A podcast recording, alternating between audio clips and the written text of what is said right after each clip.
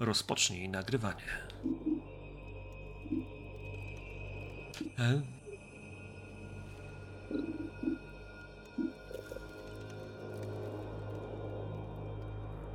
Jak ona wyciszyła, bo wie, ja myślę. To jakby hej. Dobrze, kochani. Dzień dobry, ja jestem Koen, to jest CoensCave. Gramy drugi odcinek Duny.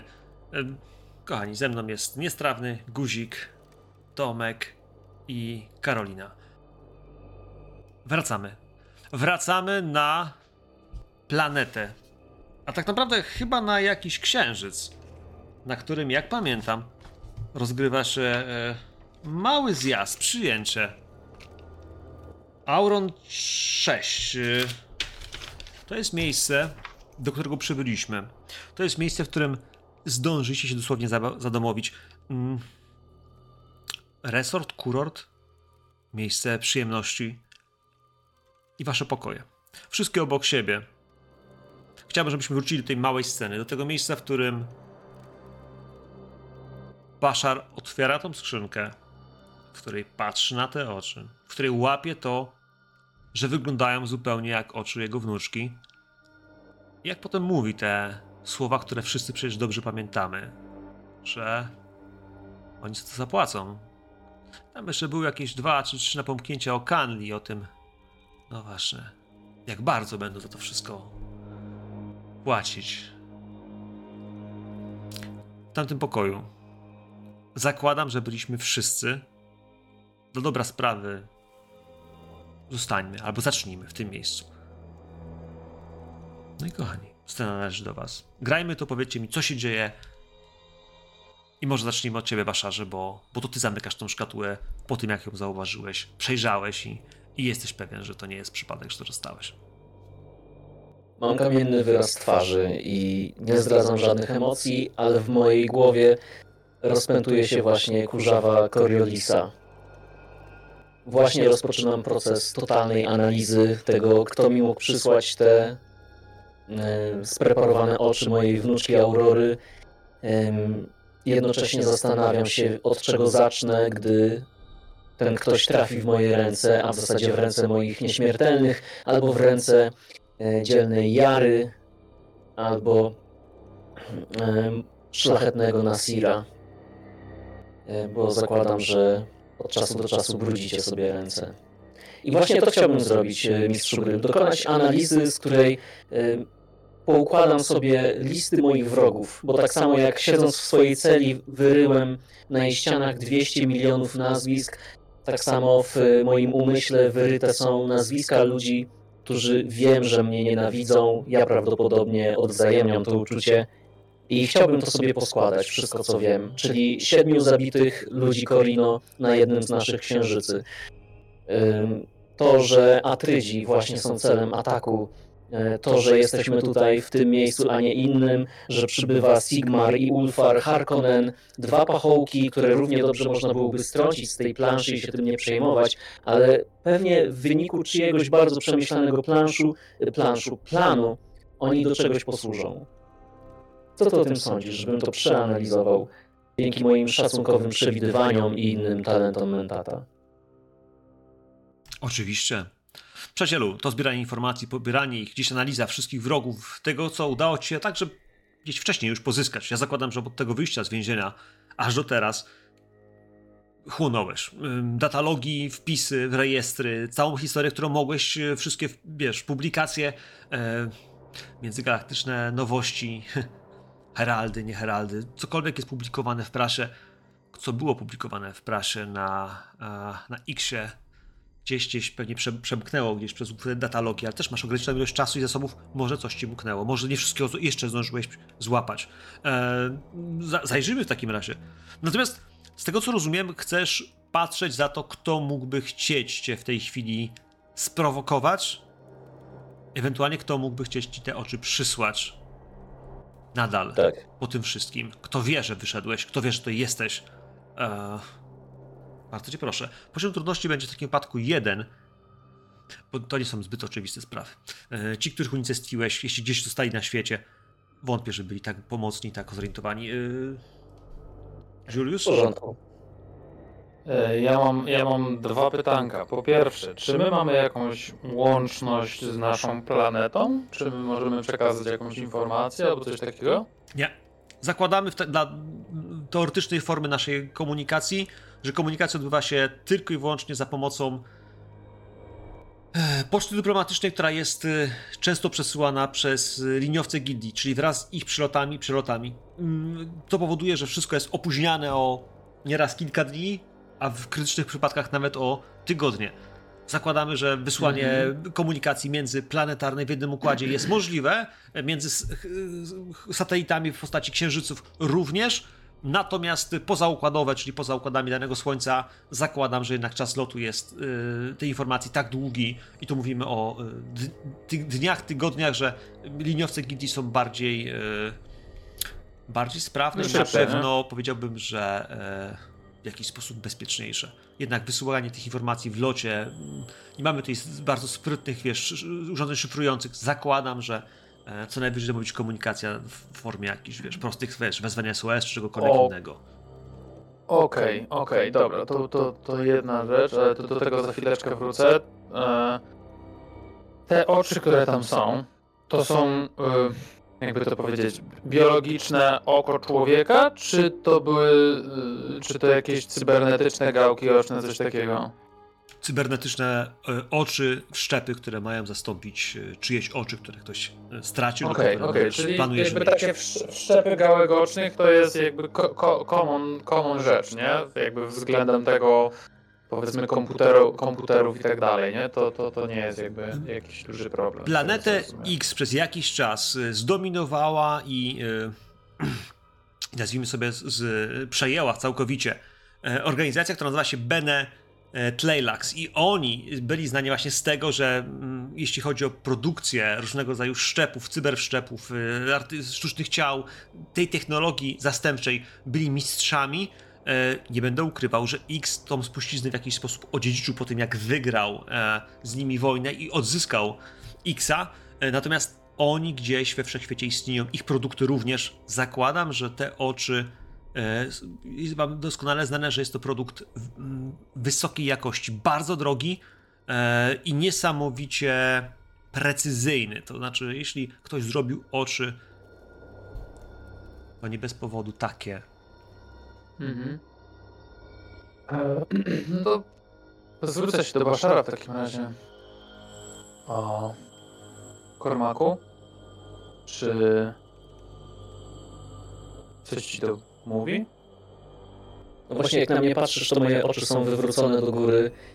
Warga mi delikatnie drży. Widzisz, że jestem w transie, z którego pewnie za chwilę wyjdę.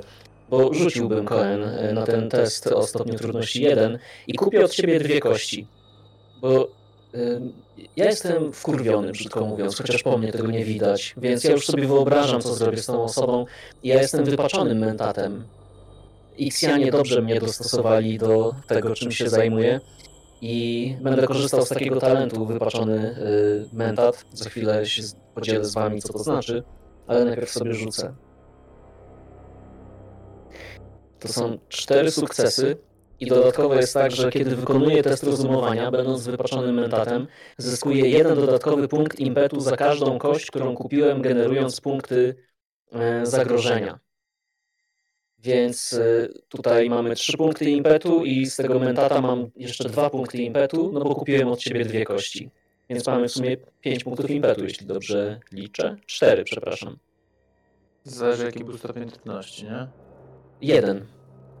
A, okej. Okay. No to, no to cztery chyba mamy, tak? Masz cztery sukcesy, minus jeden, no to masz trzy plus trzy. dwa z tego, no masz pięć. Tak, pięć, to prawda. pięć. I dzięki temu, że korzystałem z wypaczonego mentata, jak sobie to przeanalizuję, to pewnie będę w stanie dojrzeć mm, najef- najefektywniejsze sposoby na wyrządzenie komuś krzywdy lub zadanie bólu, albo stworzenie atrybutu reprezentującego słabość, którą odkryłem i mogę no teraz wykorzystać, więc będę musiał to tak zbudować pewnie fit, żeby to nam teraz pomogło. Tylko pytanie, co odkryłem?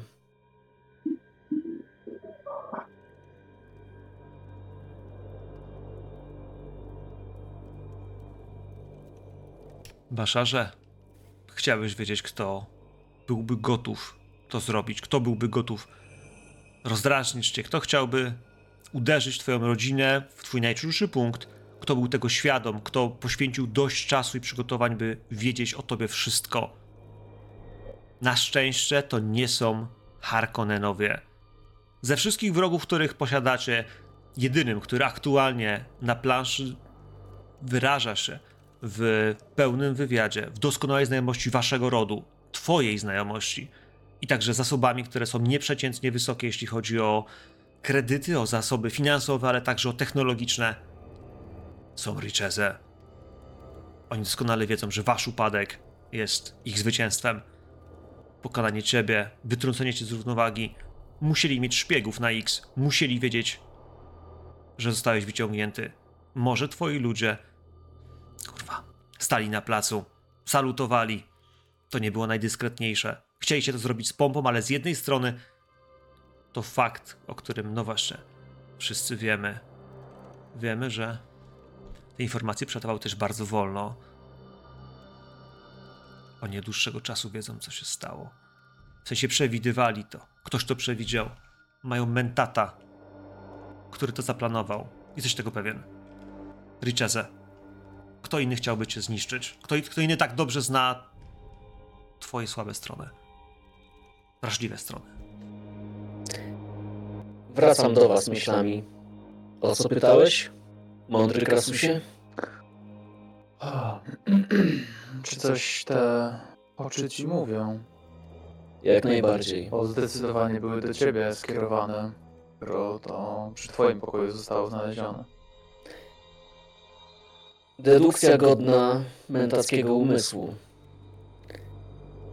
Oczy mają mi przypomnieć o mojej przeszłości i tych, którzy jeszcze stanowią połączenie pomiędzy mną a domem Kormak. Wysłane zostały przez naszych, moich, największych wrogów, przeklętych Richese. Ale skoro wiedzą, że tutaj jesteśmy, a rozumiejąc logikę funkcjonowania naszego świata, jestem gotów nawet podjąć pod rozwagę, podkreślam, podjąć pod rozwagę hipotezę, że mamy szpiega w naszych szeregach. I nie chodzi mi o was. Mówię o czymś dużo bardziej wysokopoziomowym, jeśli mnie dobrze rozumiecie. Ale jeśli się wyrażam zbyt górnolotnie, to powiedzcie, postaram się dostosować poziom mojej wypowiedzi. Juliusie, wiesz, kto miał dostęp do informacji dotyczących wyjścia Baszara? Bardzo dobre pytanie. E M G? Czy ktoś, zakładam, że... Inaczej, bo moje pytanie będzie raczej e, jed, jednoznaczne. Czy John Tur wiedział o tym, że Baszar e, wcześniej, wcześniej, że on będzie wypuszczony, niż tylko wtedy, kiedy on do mnie przyszedł z tym? Czy jestem w stanie określić to, jak... Jak długo on mógł wiedzieć o czymś takim?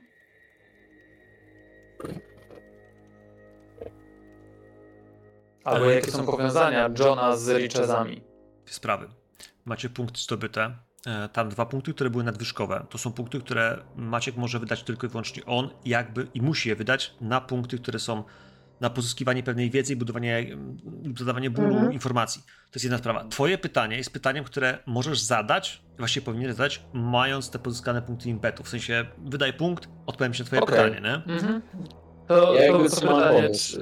Ja, jakby co mam pomysł, jakby też dostać te dwa punkty, ale to śmiało, leć. Guzik. Okej, okay, dobra, to jeżeli jesteście z tym okej, okay, to, to, to za punkcika pierwszego chciałbym e, zapytać, jakie są powiązania Johna Tura z domem Richese? W sensie, czy jestem w stanie znaleźć wspólny mianownik między nimi? Czy on z nimi na przykład, wiesz, próbuje obalić e, naszą stronę? Czy on gra na dwie strony?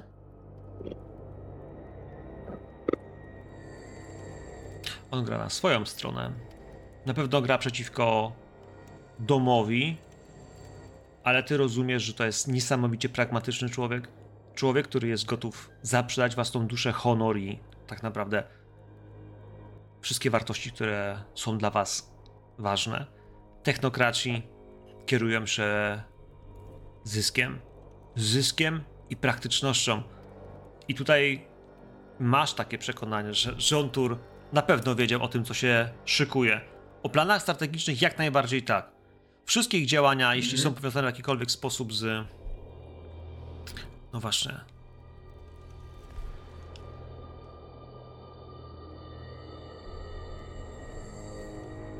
Pytanie uważam za odpowiedziane. Wiedział. Mm-hmm. Wiedział i to znacznie Wiedział. wcześniej o planach, wiesz, nie, nie tylko tego, że będzie spotkanie, także to, że na to spotkanie zostanie wezwany Baszar. Oh. Jest pewna słabość, która towarzyszy naszym przeciwnikom. I za te dwa punkty, które wygenerowałem, chciałbym stworzyć taki atrybut, który przypiszemy rodowi Richese albo ich agentom, to już jeśli ty mógłbyś zdecydować, Coen. Za te dwa punkty chciałbym im nadać atrybut, że są teraz hmm, niepewni albo zbyt porywczy, bo skoro jestem takim, taką czerwoną płachtą, a oni są bykiem, to im mogą puszczać nerwy. W jakichś aspektach. Chciałbym, żeby ten atrybut... Niecierpliwi? O, niecierpliwi albo pochopni. O, to jest to słowo. Chciałbym, żeby gdzieś podwi- powinęła im się noga, albo jakiemuś agentowi przez tą niecierpliwość, przez tą pochopność. Skoro przysyłają mi oczy, to idą na grubo, ale może tego nie przemyśleli. Może ten mentat, którego mają w swoich szeregach, jest kategorię niżej ode mnie i przeszarżował. To jest ten atrybut, który chcę im nadać, ta słabość, którą dzielę się z wami i którą możemy teraz poeksplorować wspólnie. Jasne. Więc dwa punkciki ty zbierasz, jeden punkt zabrałem z tego, co tłumaczył, albo co pytał Krasus. Chciałeś być pewien i jesteś pewien. Wszystko wskazuje na to, mm. że mógł wiedzieć wcześniej, musiał wiedzieć wcześniej. John Tur. I to mówię... Może nie jakoś mega głośno, ale tak, żeby nasza czwórka to usłyszała. Wiedział wcześniej o tym, że zostaniesz uwolniony. I jestem pewien, że gra do swojej własnej bramki. I liczy się tylko jego własny interes w tym wszystkim. I jakby nie było, mądry Krasusie, czy każdy z nas na samym końcu nie gra do własnej bramki? Insynuujesz, że John Tur, bohater Xa, mógłby być tym, o kim ja powiedziałem przed chwilą, nawet mi to teraz nie przejdzie przez gardło. Czy wiesz, mądry Krasusie, że to John Tur stawił się za mną w tym pamiętnym dniu, gdy wybuchały bomby? I to on sprawił, że nie zawisnąłem na szafocie. Może uważa, że teraz wobec niego masz dług i może tobą pogrywać. Może jego plan jest dużo bardziej dalekosiężny niż się mogło wydawać. Nie zdziwiło mnie to w ogóle. Przysłał, Baszarze. Każde twoje niepowodzenie w... inaczej wpłynie na, na lud. On może tylko na tym skorzystać. Albo zwyciężamy, albo uczymy się. To są wyniki naszych działań. Nie przyjmuję czegoś takiego jak porażka. Co robimy dalej? Powinniśmy wyjść z cienia tego pokoju. Musimy się rozejrzeć. Powinniśmy poznać, dowiedzieć się, kto tu jest.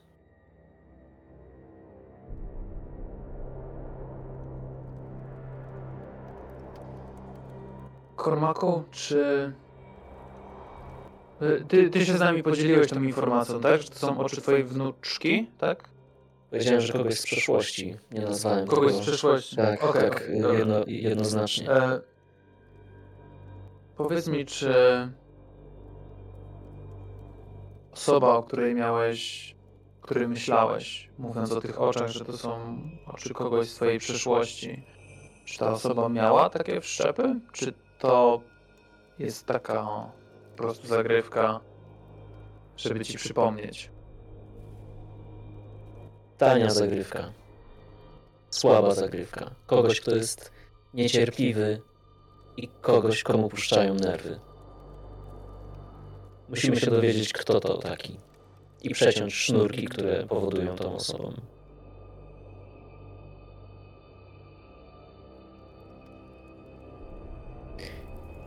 No to... Nasirze, mówisz o wyjściu z... może. Właśnie, z cienia tego pokoju.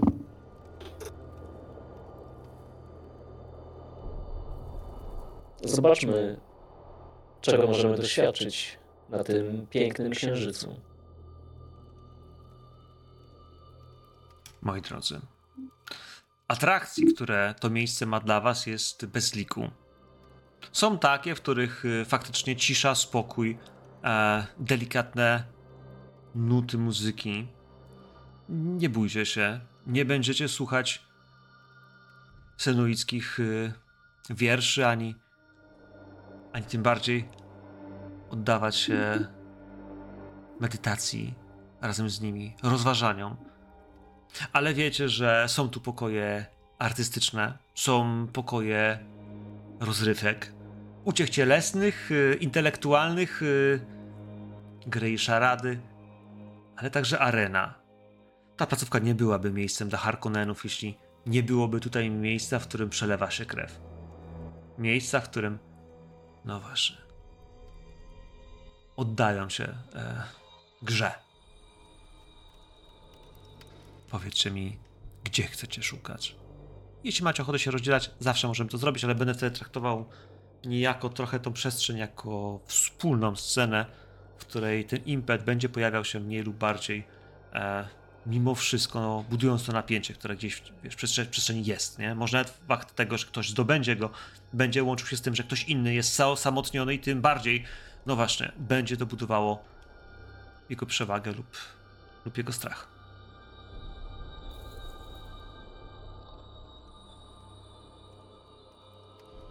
Co powiecie na arenę? Jasne. Mina Jary mówi, jak się czujesz za siebie dzisiaj, Jaro, pod tym względem? Tak jak zawsze. Dzień dobry na śmierć jak każdy inny. Jestem gotowa zawsze. Jaro, morduj ich tak, żeby czuli, że umierają. Mamy tutaj zaznaczyć naszą pozycję. Bądź bezlitosna. Nietypowe dla mnie. Zwykłam zazwyczaj szanować cudze życie. A skoro przyniesie to chwałę naszemu domowi i wzbudzi strach w sercach naszych nieprzyjaciół, to spróbuję podołać zadaniu. Tak mówisz. Moi drodzy, tak jak mówiłem, ten y, przepiękny budynek, ta stacja, jak lejek wbita jest w rozpadlinę, w ziemię. Chciałem, żebyście zrozumieli, że ten cylinder otwarty, gdzieś ciągnący się tunelem, jest w samym centrum tego miejsca. Więc są miejsca, w których na każdym z tych pięter możecie dojść do szyby, której, po której po kilkudziesięciu metrach po drugiej stronie będziecie widzieli inne szyby i ten lej, który się zwija do samego dołu, a na samym dole jest, no właśnie, jest geotermalne źródło. Chciałbym, żeby tam na dole był ukrop. Chciałbym, żeby z popękanej szczelin, szczeliny w ziemi wydobywał się jakiś gaz. Chciałbym, żeby tam było bardzo, ale to bardzo gorąco. Chciałbym, żebyśmy, pomimo że nie widzimy lawy, mieli wrażenie, że ona jest naprawdę niedaleko pod powierzchnią ziemi. Wszyscy, którzy są zebrani w tej chwili wokół tej areny, na samym dole, patrzą w tej chwili na, na trzech mężczyzn. Moi drodzy, na tej arenie w tej chwili widzicie dosłownie tylko i wyłącznie w spodniach zrzucone kamizelki, zrzucone koszule, spoceni. mężczyźni, w których rękach pojawiają się ostrza, sztylety, długie, cienkie miecze, nietreningowe bynajmniej. Chciałbym, żebyście widzieli, że gdzieś w tym wszystkim co jakiś czas wystrzeliwują tumany kurzu e, tej pary, która gdzieś tutaj teraz po raz uderza w nich i widać, jak odłamki uderzają na tarczę, z której się odbijają, zsuwają się, ale, ale gorąc jest nadal gorącem, który ich dotyka. Na arenie widzicie na pewno trzech brunetów. Każdy z nich jest szczupły, wysportowany. I każdy z nich jest dość młody. Dwadzieścia kilka lat. Widziałaś ten typ, Jaro. To są fechmistrze. To są ludzie, którzy są precyzyjni. I widzisz, a może podejrzewasz, że widzisz, któryś z nich mógłby być Harkonnenem. Ale, moi drodzy, na tych niskich piętrach, kiedy zejdziecie na tyle blisko, by móc, by móc, no właśnie, tą arenę obserwować, wystarczy nacisnąć przycisk, a tarcza wyłączy się, odsłoni wam, poczujecie żar, który uderza stamtąd. Może nawet krzyczeć lub rzucić coś na arenę, gdybyście chcieli. Kwiaty, może kawałek mięsa, cokolwiek uznacie za stosowne. Trzech mężczyzn odsłonię wam na chwilę ich twarze.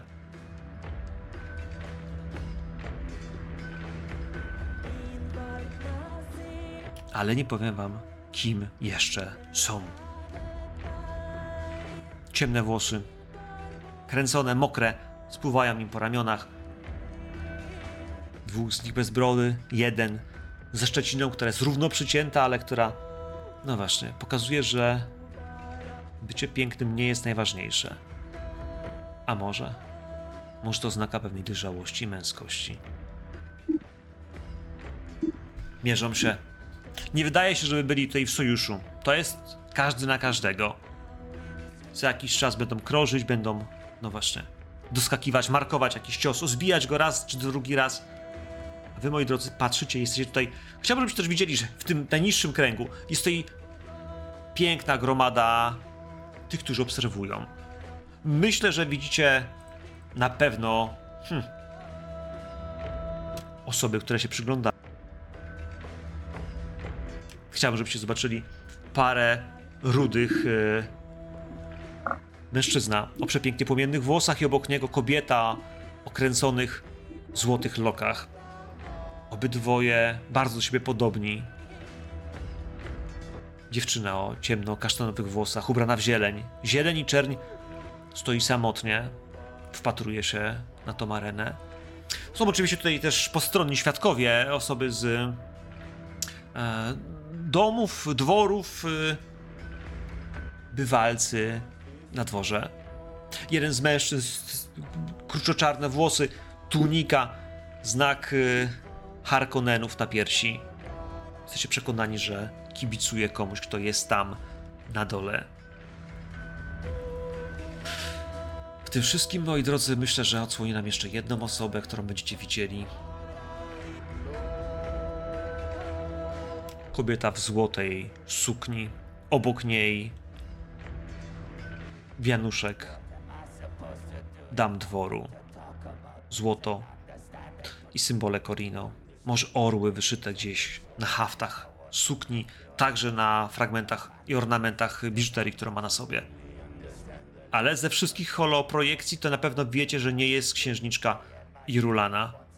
Złote włosy sugerują jednak, że to może być jedna z jej sióstr.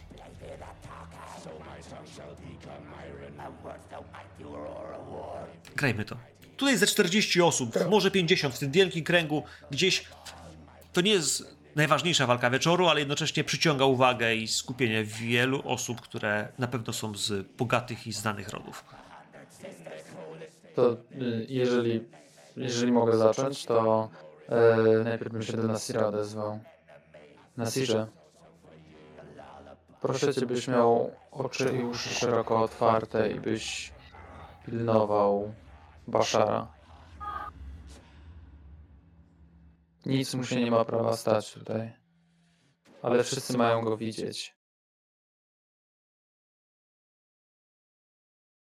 Tak będzie.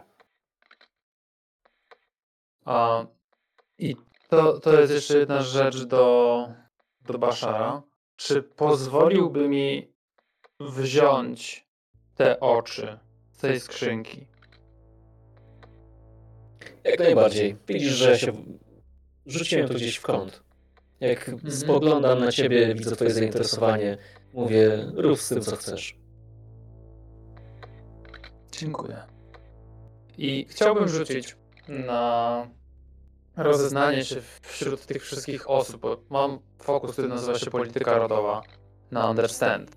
I chciałbym wiedzieć, kim są te osoby, na co my sobie możemy tutaj pozwolić na tej arenie. Zakładam, że jeżeli to jest jakby terytorium Harkonnenów, to można sobie pozwolić na więcej takich ekstrawaganckich rzeczy, agresywnych niż, no, powiedzmy, gdzie indziej, a szczególnie jak jesteśmy w tym miejscu. Mm, więc tak, chciałbym sobie rzucić na e, tutaj właśnie understand i może power, żeby wiedzieć, kto jest tutaj jakimś zagrożeniem, kto jest tutaj najważniejszy w tej chwili, kim są te osoby e, i gdzie są kurwa Richese, bo mam do nich małe e, awizo.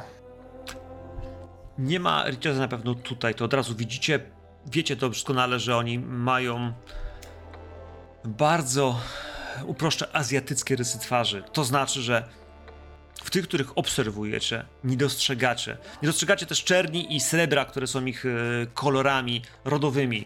Hmm.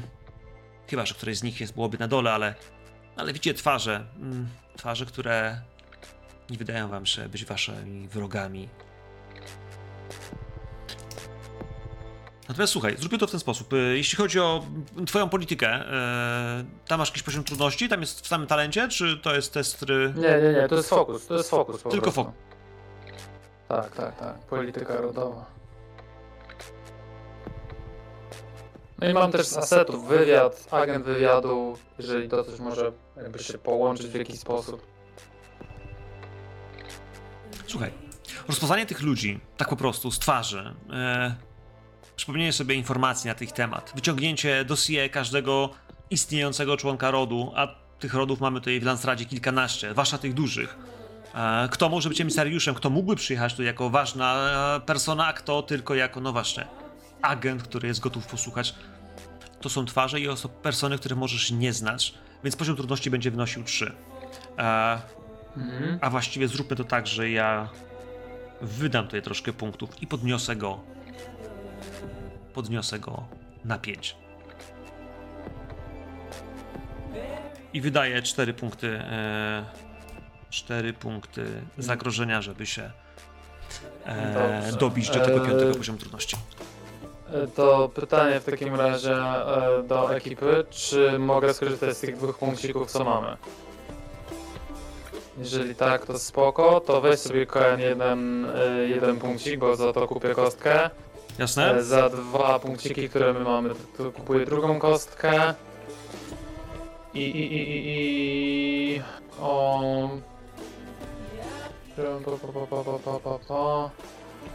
Czy wywiad, czy jakiś z asetów, agent wywiadu, wywiad może mi pomóc w tym teście tutaj?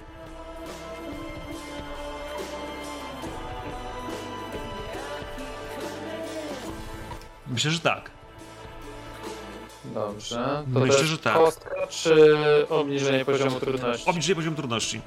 Ja wykupiłem, ale... że była piątka. Dobrze. I zmniejszam ci, ponieważ, to jest to, ponieważ jest masz cztery. Agenta wywiadu, znasz agentów wywiadu, mm-hmm. ta czynność będzie prostsza. My jesteśmy w stanie pomagać w tej czynności? Czy to jest taka twoja indywidualna analiza? Nie, ja myślę, że widzicie, że po prostu rozglądam się, patrzę, mm-hmm. może nawet pod nosem ee... liczę, czy też recytuję, kto jest obecny tutaj z tych, z tych osób, kto jest tutaj ważny. Mówię, że to może być siostra e, księżnej. Więc e, czy kogoś jeszcze widzicie? To raczej zwracam się w taki party sposób do was.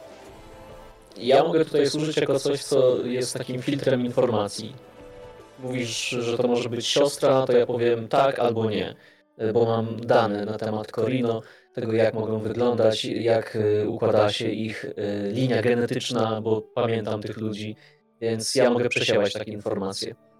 Które A ja bym też e, chciała w takim układzie wspomóc e, się swoim e, zasobem w postaci Jany Randall, która przygotowała mi taką listę, żebym nie jechała jak, jak, jak po prostu, wiesz, nieprzygotowana absolutnie totalnie, tylko że mam konkretną listę osób, których można właśnie się spodziewać w takim miejscu. Też to. Pamiętam, że mówiłaś, pytałaś się, myśli o tym troszkę, że jakby wiesz, możesz nie wiedzieć wszystkiego o wszystkich czempionach, ale mm. no właśnie, pewne spektrum tego zainteresowania nadal pozostaje w twojej, wiesz, domenie specjalizacji, nie? Więc okej, okay, moi drodzy, ale to będzie powodowało, że Tomek, ty rzucasz na understand, rozumiem? Tak, tak, tak. To wy, tak, moi drodzy, understand. Też rzucacie na understand z dowolną motywacją i jedną kością K dwadzieścia. Nasir, czy ty możesz jakoś mu pomóc? Masz jakiś pomysł? Zastanawiam się, czy tu można by użyć zasobu teoria w praktyce. E, gdzieś jakaś wiedza na temat, nie wiem, no... E, Jara często walczy na przykład, nie? E, I gdzieś tam byłem często obecny na jej walkach. Czy to można by w jakiś sposób tą wiedzę na temat tych gladiatorów? Pewnie, no wiesz, na, nawet same style walki w jakiś sposób układają, wiesz, ostrza, czy faktycznie, wiesz, stosują, wiesz, zasady szkoły Ginasz, czy jakieś to modyfikacje znane na przykład Saudarkarom, czy komuś innemu, w sensie, że faktycznie w praktyce... Jest, czy to ktoś jest ukryty pod y, płaszczem kogoś innego, nie? Y, na takiej zasadzie, że spodziewamy się, nie wiem, gladiatora, a jest tam na przykład ukryty Saudarkar, nie? Czy ktoś taki. Jasne. Jasne, tutaj też jak najbardziej, w takim razie też understand. Moi drodzy, więc nasza trójka pomocników rzuca K dwudziestkami po jednej na understand plus dowolna motywacja, więc, więc tam po prostu wybierzcie sobie z rzutu na understand. I widzę, że Baszar ma jeden sukces.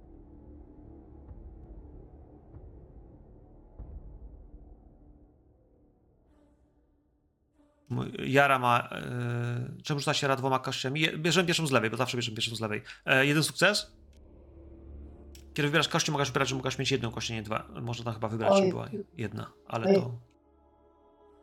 Wyklikałam. I na ty masz jakiś sukces. Hmm. Julsie, Krasusie, ja. Mądry. Masz teraz rzut e, o stopniu trudności e, orzesz w dupę. Say. Bring it on, baby. Rzucił na, rzucił, rzucił na fokusie e, skill sześć, e, no i mamy w tym miejscu cztery kości, jeden, jeden, dwa i jeden, to znaczy cztery sukcesy. Do trzech, które już mieliśmy rzucone, to jest siedem. Poziom trudności wynosił cztery, to znaczy, że mamy trzy nadwyżki. trzy punkty impetu mm. powinny wrócić nam na stół ponownie. Moi drodzy, na pewno rozpoznajecie, a przede wszystkim z tego, co powiedział Baszar, to zdecydowanie jest córka imperatora Shaddama. To jest Ayola. To jest y, druga córka. Ayola Corino.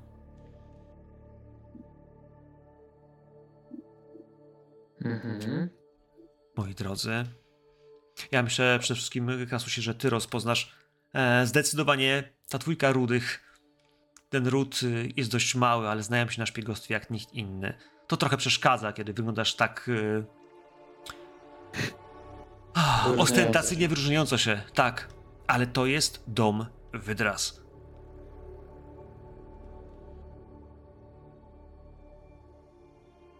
Podejrzewasz e...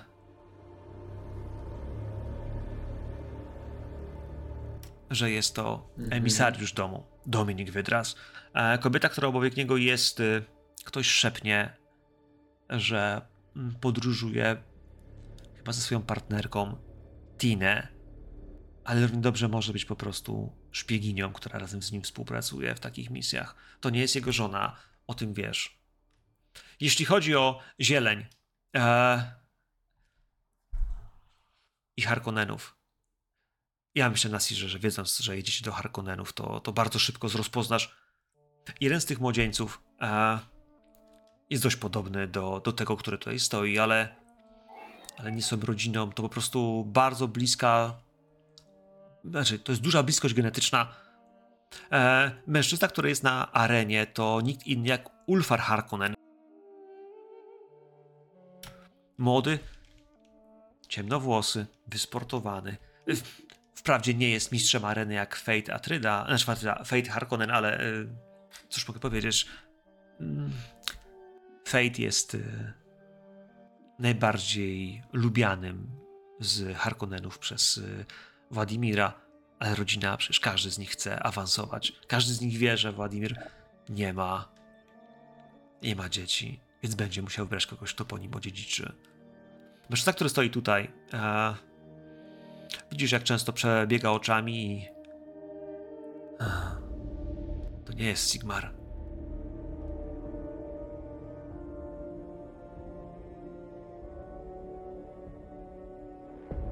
Czekajcie, bo się zasłania wszystko.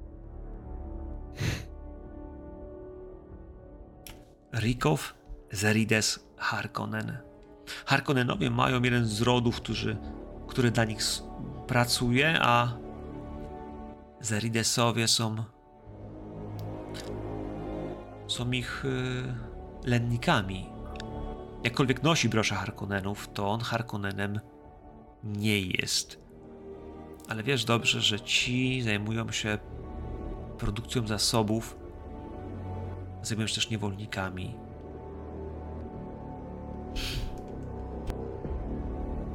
Myślę, że widzieliście wszyscy, jak spojrzał na chwilę na was, kiedy się pojawiliście. Przecież spojrzenie było przelotne, ale bardzo... bardzo szybko omiódł was wzrokiem. Zmierzył, zważył i sprawdził, w jakiej jesteście kategorii. Zieleń. Zieleń tej kobiety. Niewiele rodów nosi zieleń. Ale jeśli jest to zieleń, to znaczy, że to musi być Ekas. Julesie, ta kobieta to musi być ktoś z domu Ekas. Ale jej nie widziałeś. A, chociaż wiesz, że w domu Ekas nie ma zbyt wielu kobiet wysoko wyeksponowanych. Ilesa Ekas? Ilesa Ekas to jest córka arcduka Armanda Ekasa. Ale ona się... I wszystko robi się jasne, bo ona... Ona ożeniła się z bardzo prominentnym członkiem domu Hirado. Jeden z nich. A i wszystko jasne. Jej mąż jest na tej arenie. Eee... No i znowu zasłania. Esteban Hirado. Fechmistrz. Szkoła Ginas. Eee... Słyszałeś dużo dobrego. Wiele dobrego. Chociaż, no właśnie. Widzisz, że, że myślę, że to i, i Jara bardzo szybko zrozumiesz, że w całym tym trójkącie Ulfar tak naprawdę mierzy i planuje. Esteban i ten drugi mężczyzna, który jest z nim na arenie, oni do siebie, wiesz, pają ogromną nienawiścią. E, cały czas jeden próbuje zajść drugiego i to ewidentnie e, nawzajem nie ustępują sobie pola. Ten człowiek na arenie, ten trzeci, należy do domu Moritani, domu specjalizującego się w Kanli, w zabójstwach na zlecenie. Marcel Moritani a, jest zabójcą. O ile Esteban jest fechmistrzem, o tyle Marcel Moritani jest asasinem. I dobrze wiesz, że Ulfar i Esteban to wojownicy, tacy jak ty. Tacy, którzy lubią stanąć w szranki, nie boją się. Moritani. No dobrze wiesz, że oni myślą inaczej niż, niż zwykli wojownicy, bo oni mają cel. Wszystkich widzicie. Wszystkich widzicie. Kto komu kibicuje, kto, no właśnie, gdzieś spogląda, bardziej się przygląda, bardziej przysunie się do szyby, kiedy widać, że krzyżują się miecze i ostrza.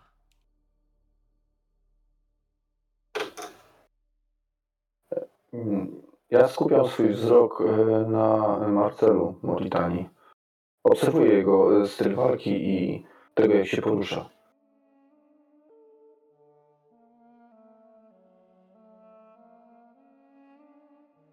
Widzisz, że, że oszczędnie w ruchach ym, robi bardzo mało zbędnych kroków, ale za jakiś czas bardzo gwałtownie, wiesz, sprężyście wyskakuje.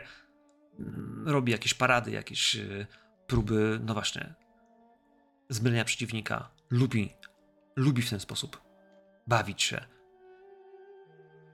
Chyba nikogo nie chce tutaj zabić. Kto by mógł, a kto nie. Formalnie nie wypadałoby kogoś zamordować. Zresztą wszyscy mają karczę. No właśnie ja jestem taka troszkę zaskoczona, nie? Myślałam, że tu będzie troszkę poważniej.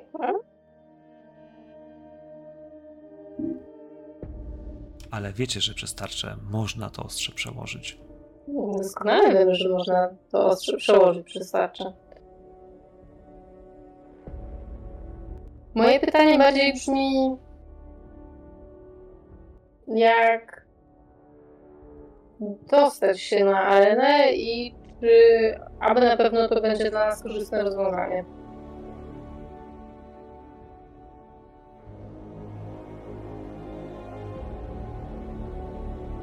Mamy potrząsnąć gniazdem szerszeni. Jak inaczej chciałabyś tego dokonać?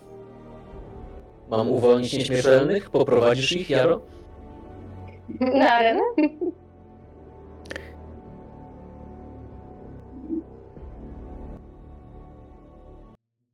Ale wiesz, myślę, Dobrze. że jak o tym mówicie, to w którymś miejscu, wiesz, zobaczcie, że Rikov Zerides, wiesz, stara się popatrzeć na wasze usta, na wasze słowa, na to, co dziś tam się pojawia między wami. Jakkolwiek pewnie szepczecie, nie na tyle głośno, żeby ostentacyjnie to wszyscy słyszeli.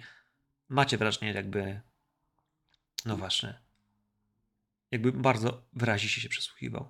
Kto wie, czy nie ma jakichś implantów, które pozwalają mu dokładnie usłyszeć każdy szept, ale z drugiej strony ja myślę, że to, co powiedzieliście, wcale nie jest tajemnicą.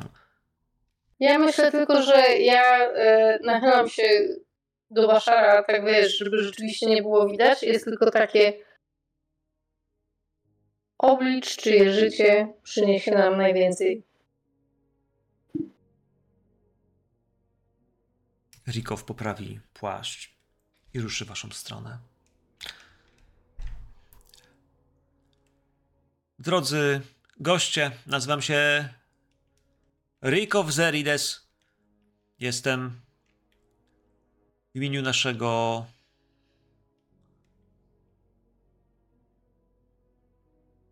hosta. Gotów przywitać was wszystkich w tym pięknym miejscu. Spodziewaliśmy się, że przyjedzie wielu gości wielkiej renomy i sławy, ale wasze przybycie okazało się zaskoczeniem.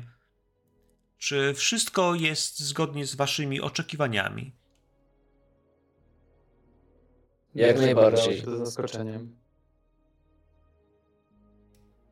Spodziewaliśmy się, że do takiego miejsca przyjedzie ktoś, kogo renoma jako wojownika jest dobrze znana nam, Harkonnenom, a kto wie, czy i nie wszystkim w szeroko rozumianej galaktyce.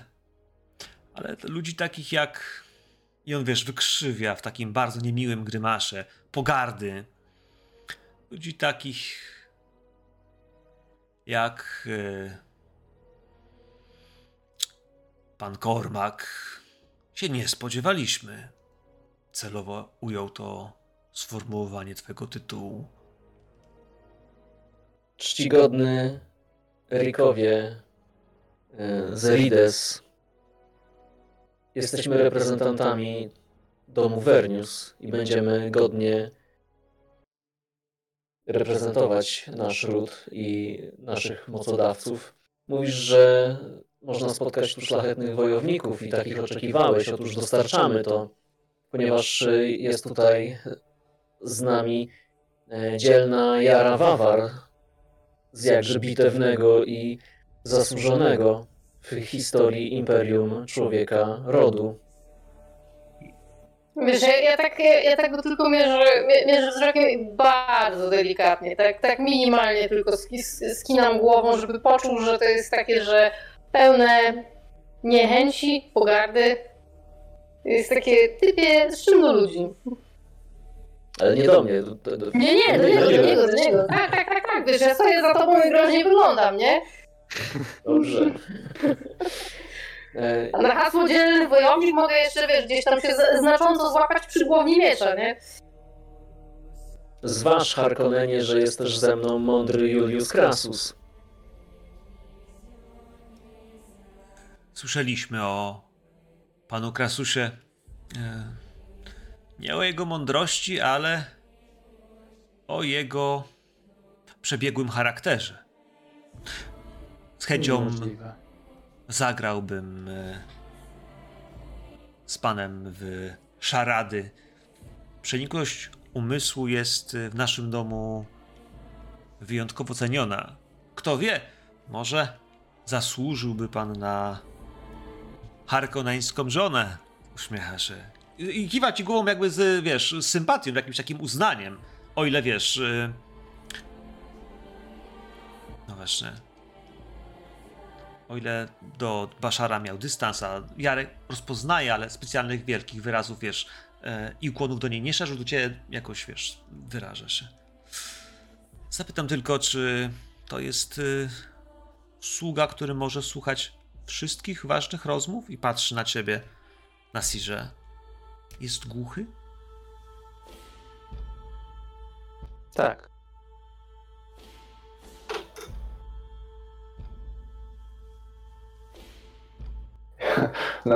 Ja w tym czasie staram się po prostu nie zmienić wyrazu twarzy. Starasz się.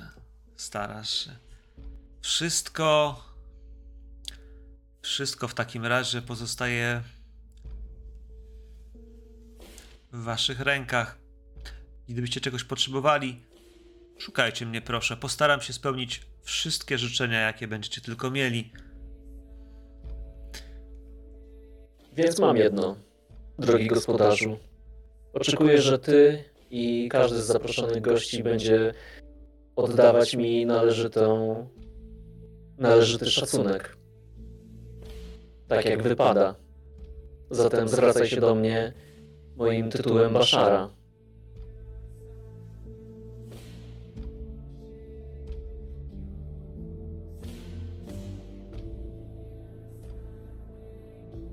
On patrzy na ciebie i...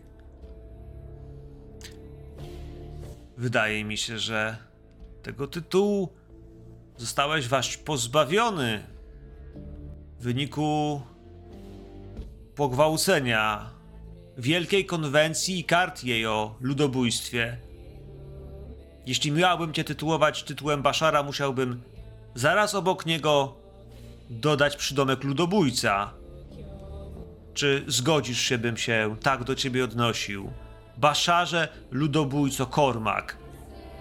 Słuchaj, i on w tym wszystkim, wiesz, podnosi głos, stara się, wiesz, to ostatnie powiedzieć tak na głos, by wszyscy tu zebrani zauważyli, że kiedy on to powiedział, kiedy użył sformaja Baszar, bo żądasz godności i uznania, to on podkreśla jak najbardziej w tym wszystkim, że jesteś mordercą. I chciałbym, przyjacielu, żebyśmy to rozegrali rzutem. Chciałbym, żebyś zrozumiał, że on w tym wszystkim, w tej komunikacji będzie próbował cię w jakiś sposób zdyskredytować, może wybić z rytmu, może zdenerwować, może wzbudzić wyrzuty sumienia, jeśli jakikolwiek, kiedykolwiek miałeś, a może, a może w tym wszystkim, no właśnie, sprawdzić, jak radzisz sobie z tym wszystkim, co zrobiłeś, czy może faktycznie jesteś tak zimnokrwisty, jak wszyscy mówią, bo legend było wiele, a co ludzie to opinie.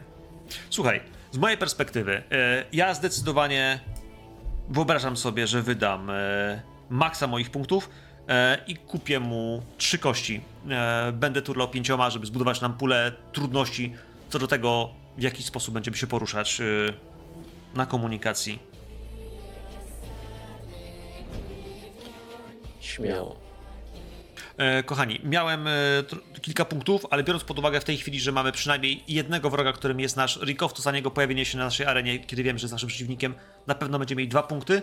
E, jeśli będziemy na arenę, to na arenie też za każdego przeciwników, którzy będą właśnie przeciwnikami, będę dawał za każdego en pe ce a, który jest wrogi, dwa punkty. Tutaj cała reszta nie wydaje się mi przynajmniej na razie być wroga, więc żadnych punktów e, ryzyka, czy tak zwanego zagrożenia nie podaję sobie do puli, więc jesteśmy w tej chwili w, w, w parametrze czterech punktów, które mi pozostają na stole po tym, jak będę rzucał e, na naszego e, specjalistę komunikacji. Wydaje mi się, że Rikov Zerides jako specjalista od y, komunikacji, myślę, że zastraszanie może być jego fokusem, więc, więc spróbujmy to rzucić na pięciu kości. Poziom trudności trzynaście. Eee, niestety skill będzie wynosił... O kurwa. Mamy raz, mamy dwa, trzy, cztery, pięć, sześć, siedem, osiem. Mam trzy siódemki i dziesięć, jedenaście. Biorąc pod uwagę, że jego skill będzie wynosił... Czy może wynosić siedem? Może. Może. Ależ owszem. Może. Bo najlepszy jest Communicate osiem, więc w tym wypadku on jak najbardziej powinien go mieć. W tej przestrzeni, że siedem mi się zgadza. Nie jest szermierzem, jest oratorem. To ja bym podszedł do tego, bo mamy tu konflikt, próbę sił. Um, no, jeden z dwóch sposobów. Zastanawiam się. Hmm.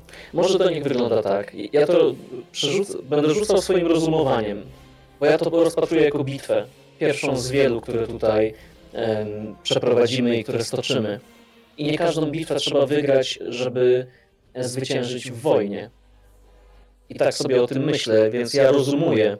I jednocześnie znowu użyję wypaczonego Mentata, bo nawet jeżeli to stanie na jego, w sensie on postawi ostatnią kropkę w tym zdaniu, dla mnie to jest okej, okay, ale ja chcę zebrać teraz informacje o tym człowieku, o jego słabościach, żebyśmy potem mogli je wyeksploatować.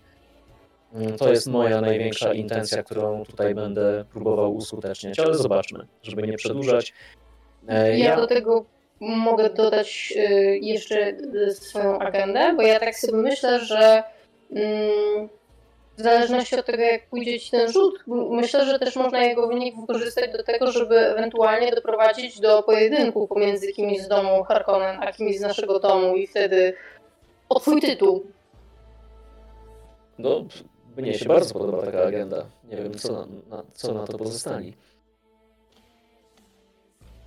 Dla mnie jest zupełnie w porządku. O, trochę za szybko on tutaj przyszedł do nas, ale skoro już tak głośno mordą kłapie, to myślę, że Krasus też się włączy może do tej rozmowy. I też chciałbym wspomóc tutaj a, rzut naszego Baszara. A... To ja, ja rzucę i zobaczymy, co z tego wyjdzie. Znaczy poczekaj, bo jeśli mamy kości pomocy, to, to kości pomocy mogą ci pomóc. W sensie nadal hmm. pytanie, w jaki sposób sprzeciw, bo ta rozmowa bardzo tak, mocno była ja zarytynkowa bym... między nimi dwoma, nie? Ja nie pomagam. W tym momencie nie, ja czekam na rzut, bo ja mam możliwość pomocy dopiero po rzucie. Cóż, ludobójstwo to jest dość bliskie waszemu domowi, prawda? Wiele planet, wiele księżyców, tyle straconych istnień, waszych i nie tylko. I pod, wejdę w jego strefę komfortu. Tak, y, bo, nie jak ktoś, kto chciałby się bić, tylko to jest ta strefa komfortu y, taka, wiesz, w, w rozmowie, która, która nie jest wygodna do, do rozmowy. Wiesz, tak trwa, że tak powiem, policzek obok policzka, tak jakbym chciał przejść gdzieś obok niego, jakby był zwykłą muchą. Bardzo dużo kłapiecie ozorem. Ale wasz zawodnik na arenie nie wydaje sobie, nie wydaje się dobrze sobie radzić. Ale nie wyjdzie z niej żywy. Spojrz, jakiś, wiesz, wiesz, na arenę, czy faktycznie może nie, nie ma jakiejś sytuacji, która byłaby, wiesz, no cóż, mm-hmm. kompromitacją, ale w tym czasie, wiesz, e, może, no właśnie, e, może ten ruch też pomoże w tym, e, no właśnie, kiedy wrócić do Baszara i zobaczyć właśnie, jak jest miażdżony jego zimnym spojrzeniem. E, Baszarze, rzucaj w takim razie. Dobrze, ja też chcę rzucić pięcioma kośćmi, więc jeśli się na to zgodzicie, zużyję nasz impet, bo... Napierdalaj. Tak. Go, go. Więc kupię od siebie trzy punkty zagrożenia, co może nam zwrócić ten impet, jeśli będę miał sukcesy, bo... Pytanie, czy ja mam rzucać z Understand, żeby go tu wspomóc? Tak, czy rzucasz z Understand. Czy... Mhm. Dobra, dobra. Powiem tak. Z tego samego.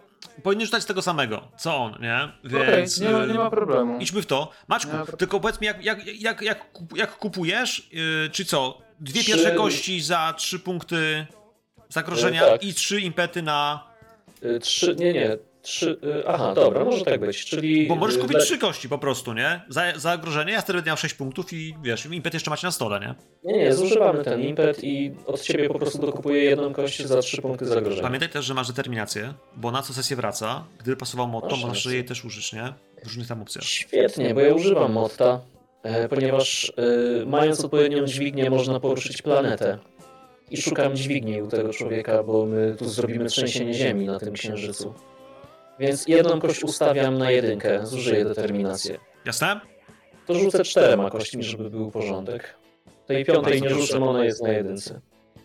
I też, no prowadzimy tu jakąś wojnę, więc dla mnie to jest jakieś Kanli. Może on otwiera właśnie krucjatę, którą przeciwko niemu wytoczę. To jest dla ciebie okej? Okay? Żeby Kanli tu weszło w grę?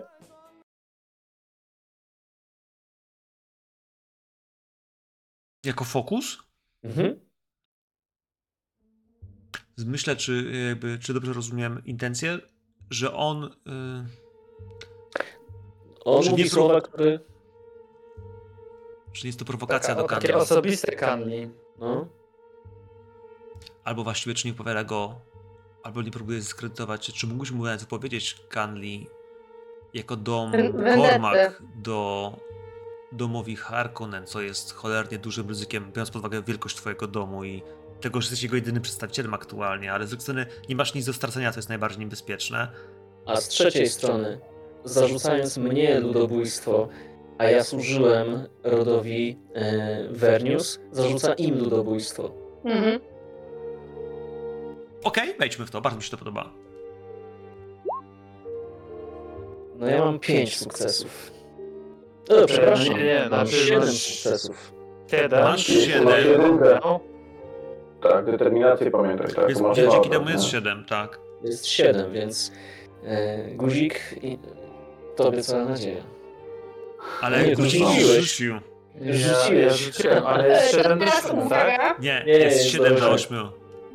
To teraz uwaga. Czekaj, czekaj. Pytanie, pytanie moje brzmi, czy chcesz mojego wsparcia, bo ja raz na scenę, kiedy twój test się zakończy niepowodzeniem, mogę wydać jeszcze te dwa impety i do, albo dodać dwa punkty do zagrożenia, by pozwolić ci przywrócić całą kulę. Wow, no pewnie, że chcę. Przybiliśmy y, nasz y, układ przy stole. To proszę bardzo, to ja w takim układzie znaczy... wykorzystuję, wy, że wykorzystuję to, że, że wiesz, jest takie, że e, Kormak powinien w tym momencie poczuć to, że ludzie, który, którzy stracili ludzi, których kochali w tym wszystkim, mimo wszystko stawiają dobro domu powyżej tych wszystkich niezgód. Skoro my byliśmy w stanie dogadać przy tym okrągłym stole i złożyliśmy przysięgę, że zrobimy wszystko, żeby ten wyjazd zakończył się sukcesem naszego domu, to jest takie, że nie jesteś tu sam. Masz, masz nasze miecze, masz nasze wsparcie. Nie? Przełaj to. No, przerzucę tą yy, kość, na której nie ma sukcesu po prostu. Tak, bo to będzie koszt aplikacji. Uuu! Z czego to jest? Tak z ciekawości go pytam. E, już, już, już może mi się uda... O, jeszcze bardziej. O, dzięki, dzięki, okej. Okay. To jest ze wsparcia. A Baszar rzucił czwórkę, to znaczy, że mamy dwa sukcesy, więc masz jeden nadwyżki impetowej. Więc Karola, jak rozumiem, wydałaś... Yy, Dwa zagrożenia albo dwa impety, co są na stole, bo ja nie wiem, czy one są, zostały zdjęte, bo one chyba miały być zdjęte, nie? One zostały wykorzystane już. Tak. Zostaje no, jeden, dwa punkty zagrożenia. Okej, okay. Czyli mam sześć. Zostają nam um, jeden dodatkowy punkt impetu za każdą kość, którą kupiłem, generując punkty zagrożenia. A kupiłem jedną kość od ciebie, więc dwa punkty impetu w naszej puli są teraz dzięki temu. Bo mam, robiłem to z, z, z wypaczonego mentata. I bardziej mam wrażenie, że kupować ode mnie dwie kości, a jedną kupiłeś tą trzecią za impet, której miałeś trzy punkty. Więc mm-hmm. powinieneś mieć y, mm. jeszcze jeden, jeden punkcik impetu wygenerowany w ten sposób. Tylko też tak, kiedy, tak. Tylko pamiętaj, że kiedy było, generujesz... Było odwrotnie, usłyszycie to na nagraniu, że najpierw były kości za impety, a ostatnia była za trzy punkty zagrożenia. Tak, też tak uważam. Tak? tak. Okej, okay, spoko. Te, też tak to zapamiętałem, więc dwa punkty impetu mamy w puli. Tak, ale, powinien... ale, ale jeden z tych punktów powinieneś wydać na... Na słabość u y, mojego przeciwnika. Tak, bo to talent, z talent, punkty pozyskane z talentu są na słabości, a, a dodatkowe nadwyżki są nadwyżkami, nadwyżkami, które są wspólne, nie? Więc... Y... Więc chciałbym, żeby jego słabością y, było to, pójdę za tym, co Guzik, ty powiedziałeś, co, co mądry Krasus zauważył, o, zostając w, w grze, y, gdy mówił o tym, że ktoś może zginąć na arenie i on się tym przejął. I według mnie między tymi dwiema osobami istnieje jakaś relacja, jakaś emocja, może jakaś miłość albo coś w tym stylu. I my możemy to później eksploatować. A tutaj wyobrażam sobie, że na te jego słowa o ludobójstwie odpowiem bardzo yy, w taki spokojny, stoicki sposób. Harkonnenie, nie będę dyskutować z faktami. I moja postawa jest tak obojętna na te jego słowa, tak wydaje się być niewzruszony tym wszystkim, że to może wyglądać, jakby ten człowiek przestrzelił. Że jego wielki wystrzał w moją stronę nie zrobił żadnego wrażenia, bo za, za moimi plecami jest Ród Vernius, jest Ród Wawar. Jesteśmy zbyt ponad to, co on mówi. Jasne. Więc, więc, więc jakby on spojrzał po tym, jak powiedziałeś właśnie Krasusie, że wiesz, na arenie, on spojrzy na swoje, swoje oczy, ale wiesz, zobaczył mi totalnie chłód i zero reakcji, zero emocji, wyciszyłeś je całkowicie jako mentat i tym bardziej, wiesz, to spojrzy, spojrzy po ludziach, którzy tutaj są, no właśnie, lekko unosząc się chyba jednak sam własną emocją, tym, że w takim razie dobrze. Baszarze, ludobójco, Kormaku. Będę tytułował cię tak, jak sobie życzysz i jak na to zasługujesz. Takie są fakty. Wybacz, mam sprawy. Liczę, że jeszcze się spotkamy. Kiwa wam wszystkim głową, także tobie, Czy... niesłyszący sługo. Ja, ja, mam, ja mam jedną rzecz, Koen. Powiedz mi, czy... Ten, to, to, to, to, to starcie między nami tutaj, czy to też było jakby przeciwko mnie? Jeśli czyż na ekspa, to nie. nie. Nie, nie, nie, bo pomagałem. W sensie, czy też było, czy nie? Czy było przeciwko tobie? Nie. Ty próbowałeś się, wiesz, w to wszystko wciąć. Okay. Ewentualnie on mm-hmm. ewidentnie miał, miał beef jakiś do Kormaka, jak, jak wielu dyplomatów i ludzi, którzy uważają mm-hmm. takie działania jednak za a, nad wyraz, wiesz, niewłaściwe. Chociaż z ust Harkonnena to może powinien się ugryźć w język. Moi drodzy, na dole słuchajcie jakieś świecie, coraz głośniejsze, wiesz, zmęczenie tych wojowników, którzy gdzieś tam fechtują, uderzają. A, ale on odchodzi.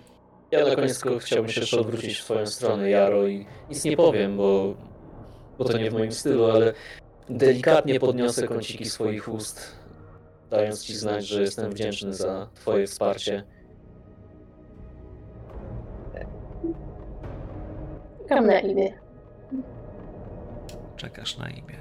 Ale chciałbym, żebyście zobaczyli, że podchodzą w waszą stronę, jednak z lekka, patrząc na to, co się dzieje, że walka chyba robi się powoli monotonna i nie tak interesująca, jak to, co działo się w tej chwili.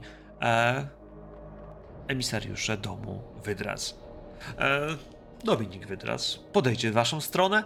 E, jego partnerka Tine, ja myślę, że ona też szła z nim pod rękę, ale kiedy będzie podchodziła bliżej, e, puści go, e, trzymając jednak ręce złączone, e, tak jakby nie do końca chciała być zapoznawana jako jego... jako jego. Bądźcie pozdrowieni. Drodzy emisariusze. Mam to... pytanie kolejne. No, dawaj. Zanim oni podeszli, czyli, że tak powiem, wzbudziliśmy ich zainteresowanie, e, staram się szepnąć do, bo widzę, że będą szli w naszą stronę do Krasusa. Co, co wiemy o tym domu? To Wydraz, tak? Bo to dobrze, dobrze. Tak. Y, czy coś wiemy? Takiego... Z tego mojego rzutu, co tam rzucałem, miałem dużo sukcesów. Jak najbardziej tak.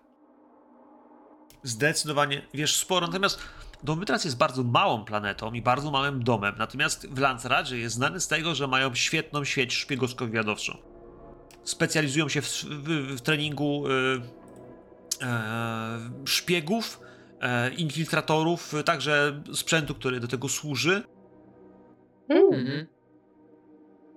Powiedz mi, jaki oni mają stosunek do... Raz do Harkonnenów, do Hirado i do Richese.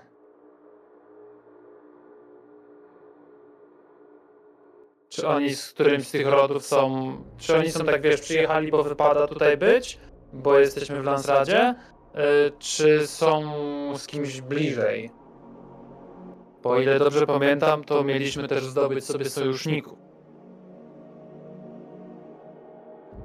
Powiedziałbym na to, że wiesz, tak jak są domy, które specjalizują się w Kanli, którego nie realizują czysto dla siebie, tylko no właśnie, jako formę doradztwa i usługi, którą świadczą innym domom, mm, oni znają się na łapaniu informacji, na szpiegowaniu, na wyciąganiu wniosków, na rozumowaniu nad yy, i przez.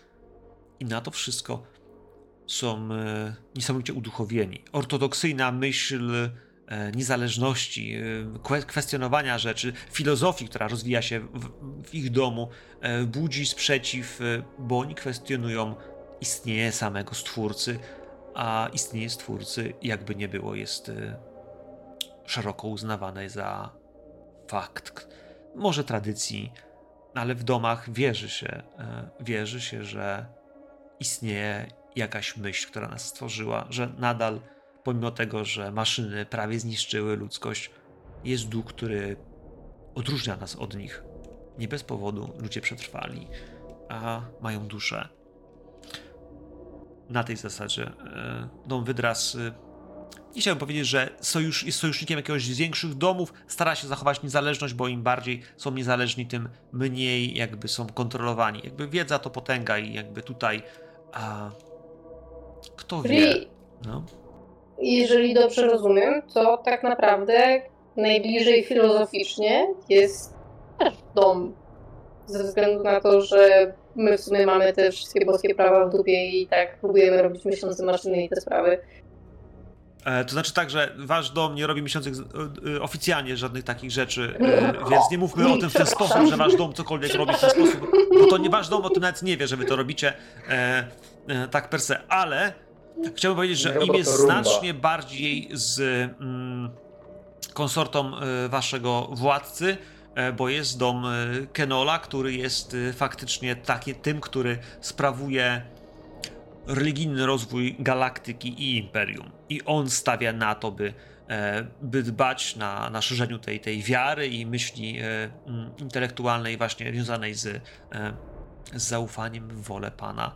Y, Także sprzedaż, no właśnie, e, chciałem powiedzieć, że międzygalaktycznej Biblii, ale e, najbliżej byłoby im do nich. Czyste dysputy, rozmowy i wiesz, i, i, i, i chciałem powiedzieć intelektualne szarady i spory, to są rzeczy, których oni się na pewno odnajdą właśnie na tej przestrzeni dyplomatycznej. Dyplomaci z krwi i kości, to te dwa domy, nie wasz. Wy jesteście inżynierami, pamiętajmy o tym. A to przepraszam. No ale dobrze. No to oni ja myślę, że bym szybko się podzielił po prostu tymi informacjami, nie?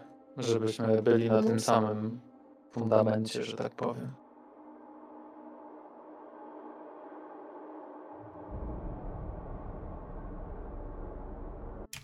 Jak oni podejdą? Bądźcie pozdrowieni, emisariusze domu Vernius. Nazywam się Dominik Wydraz, a to jest... Tine. Tine się uśmiecha, wyciąga do was dłoń. Myślę, że wyciągnie dłoń przede wszystkim do ciebie, Nasirze, w twoim kierunku. Pierwszą podatą rękę. E, przypatrywałem się tak jakbym e, na tą, najpierw na tą dłoń przez chwilę, jakbym później w kierunku Baszara, jakbym czekał na e, przyzwolenie, ale wyciągam również dłoń. Uważam mimo wszystko gdzieś tam. A potem podają tobie, Jaro, Juliuszowi i na końcu tobie, Baszarze. Poda...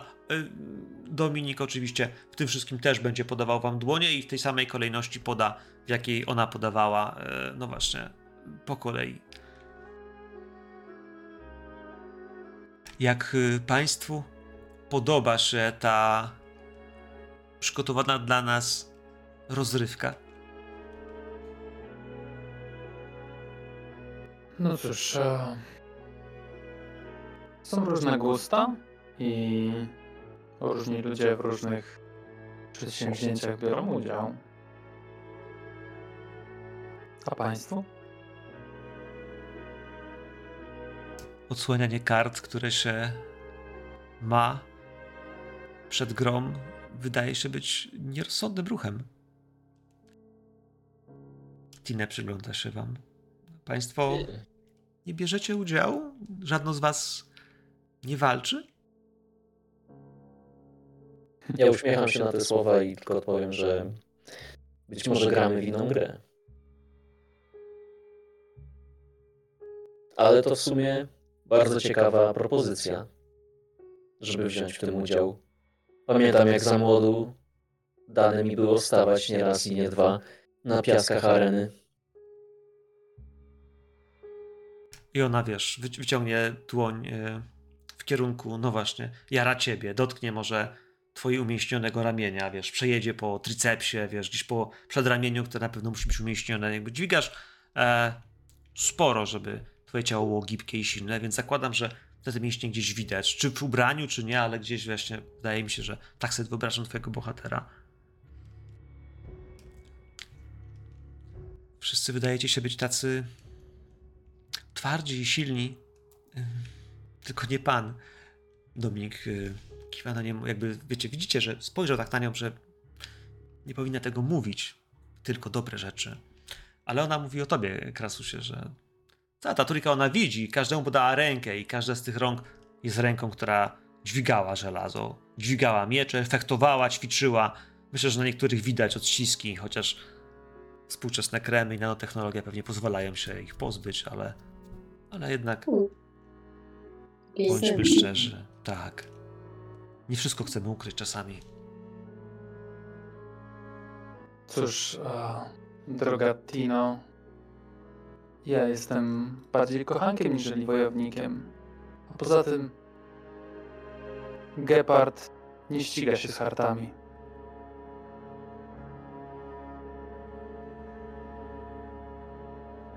Ona się zresztą, ściga. Zresztą jak słusznie zauważyłaś, odkrywanie kart, spójrz, jeżeli się przyjrzysz temu, jak oni się poruszają.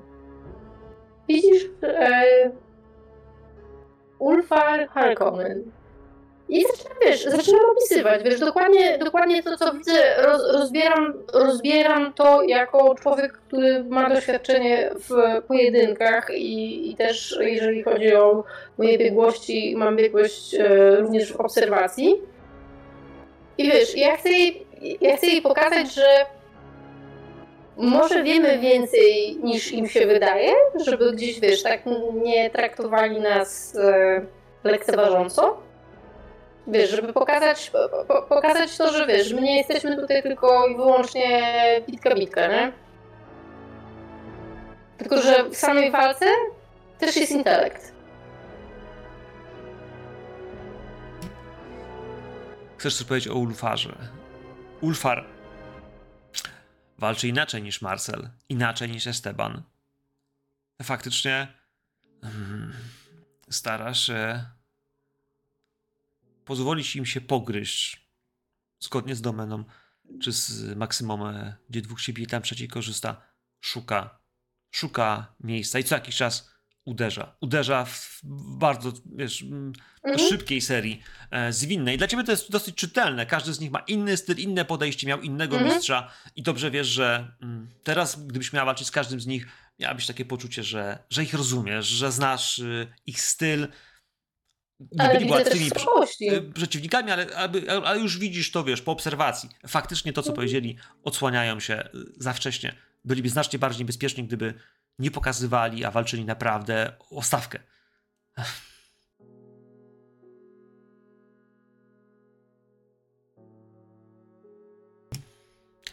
Czy zatem mogłaby pani... Uważa pani, że dałaby mi pani radę?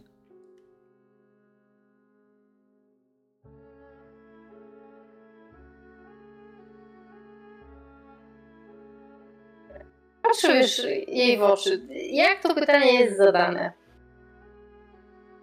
No co wiesz, znaczy zadane. E... Ona... Ja myślę, że trochę pończucznie gdzieś tak, nie, nie kokieteryjnie. Śmieje się do ciebie, właśnie wiesz, mm, prowokując cię. Dałabyś im radę? Wiesz, jakby dałaby pani radę? W tym duchu takim, że wiesz, czy uważasz, że jesteś od nich lepsza? Czy gdzieś, wiesz, wytrąci tę nutę arogancji, która powie, że jestem, dałabym radę? Czy może, wiesz, wykażesz się skromnością? Ja sobie myślę, że w mojej głowie wszystko mówi, że tak, po tym co widziałam, co się dzieje tutaj na arenie, ja wiem, że byłabym w stanie każdego z nich zabić, nie? W sensie, że gdybym miała walczyć na śmierć i życie, to, to, to nie byłoby problemem. Ale czy jakby pani nie pokonała nie, bo, trzech mężczyzn? Nie, bo, ja tego nie powiedziałam na głos. Ale ona, skoro nic nie mówisz, to... Nie, nie, poczekaj, poczekaj, poczekaj. Ja no, myślałam, żebyś się... Że... Motywacja niewypowiedziana nie do końca wybrzmi, prawda? Ja patrzę na nią i również mam biegłość samokontroli i chcę przybrać, wiesz, taką totalną, absolutną maskę nie wyrażającą żadnych emocji.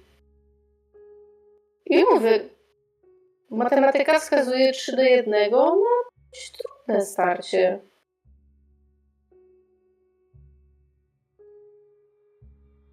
Ale nikt nie mówi, że niemożliwe.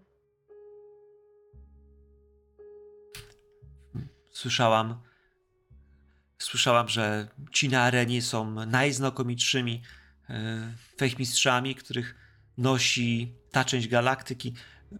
Ktokolwiek by się na to porwał, byłby na ustach i językach wszystkich domu. Landsraad musiałby go uhonorować laurem zwycięzcy, a kto wie, czy bardowie wszystkich domów nie... upletliby poemu na cześć zwycięzcy.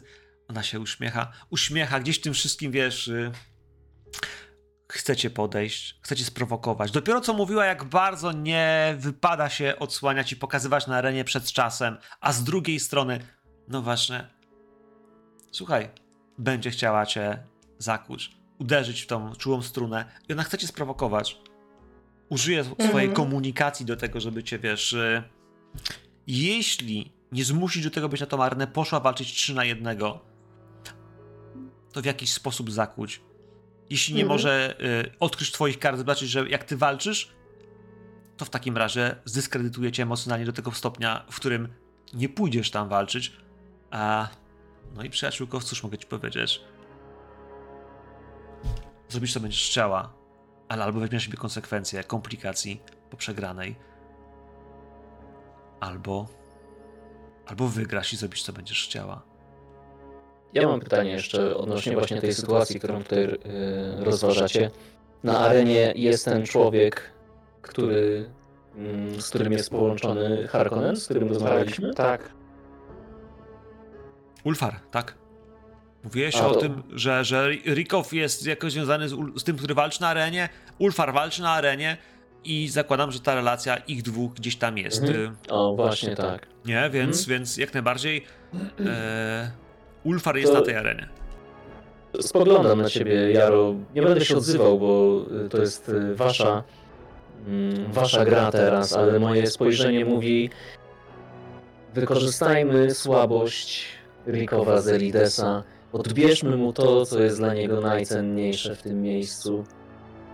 To jest bardzo kuszące, żeby to zrobić, bo wtedy um, uzyskamy to, po co tu jesteśmy. Uderzymy w gniazdo szerszeni. Gdzieś może nawet wypowiem te słowa, zrozumiałe tylko dla nas, bo ta Tina nie będzie mieć tego kontekstu.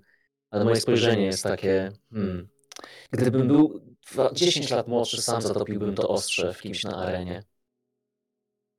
Ale zejdźmy od tego. Chciałbym wydać dwa punkty zagrożenia, mm. droga Jaro. Nadać ci tymczasowy atut czy atrybut. sprowokowana. Może być zirytowana. Zirytowana, bo ktoś zarzuca ci tobie, Jarze, czempiące Xa, że nie dasz rady. Powiedziałaś to gdzieś w tym wszystkim, że bo to trzej mężczyźni. Jakbyś już miała szansę z kobietami, ale z mężczyznami przecież na pewno nie. W Imperium. Ten, kto ma penisa, ma władzę. Tak się to ułożyło. Mało który yy, ród jest w stanie poradzić sobie z tą presją. Dosłownie w jednym czy w dwóch. Matrona jest głową domu. Więc wydaje dwa punkty. Na razie atrybut e, zirytowana, może być też sprowokowana, rozdrażniona tymi seksistowskimi uwagami. Ale ona robi to perfidnie i pre, z premedytacją, więc e, na razie sobie atrybut, a przynajmniej na tę scenę całą. E, zirytowana, odbiera ci chwałę, a jednocześnie będzie ci prowokowała. Więc wydam dwa punkty na to, żeby nadać ci atrybut, co będzie powodowało, że potem, że będą dla ciebie trudniejsze, kiedy będziesz próbowała je robić. I jednocześnie rzucę sobie, moja droga, na, na tą prowokację komunikacją. Wydam na to raz, dwa.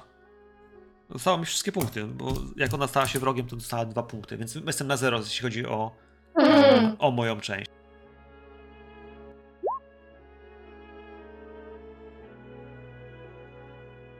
Poziom trudności wynosi trzy. Ona nie jest tak dobra i sprawna w komunikacji, chociaż jest podstępna. Ja się tak zastanawiam, czy nie przyjąć porażki po prostu na zasadzie... Nie, czekaj, jakie miały być konsekwencje porażki? Oprócz tego, że jestem już sprowokowana?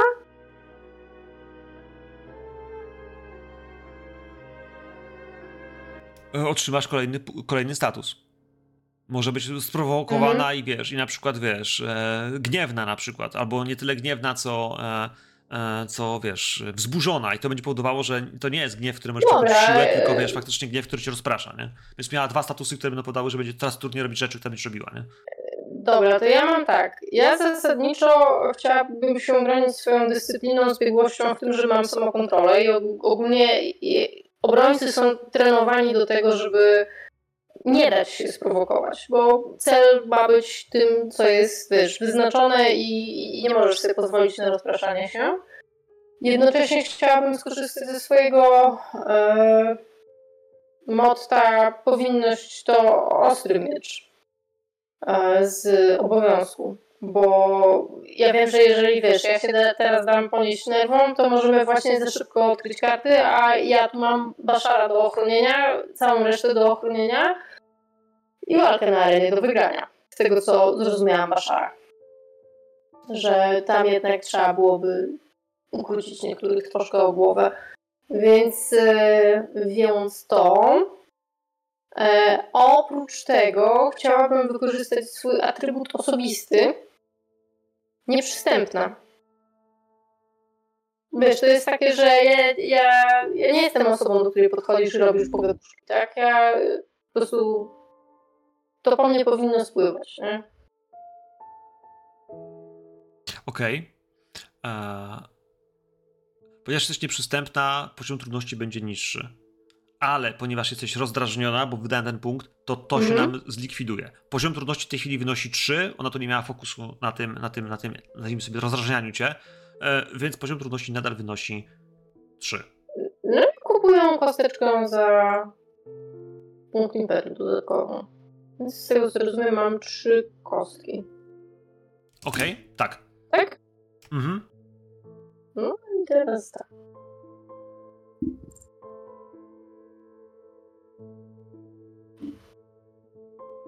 O, nic nie grało takiego.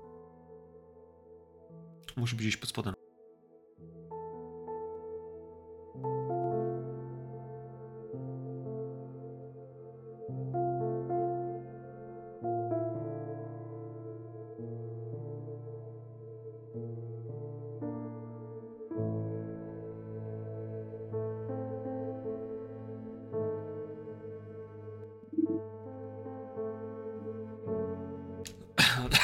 Pech.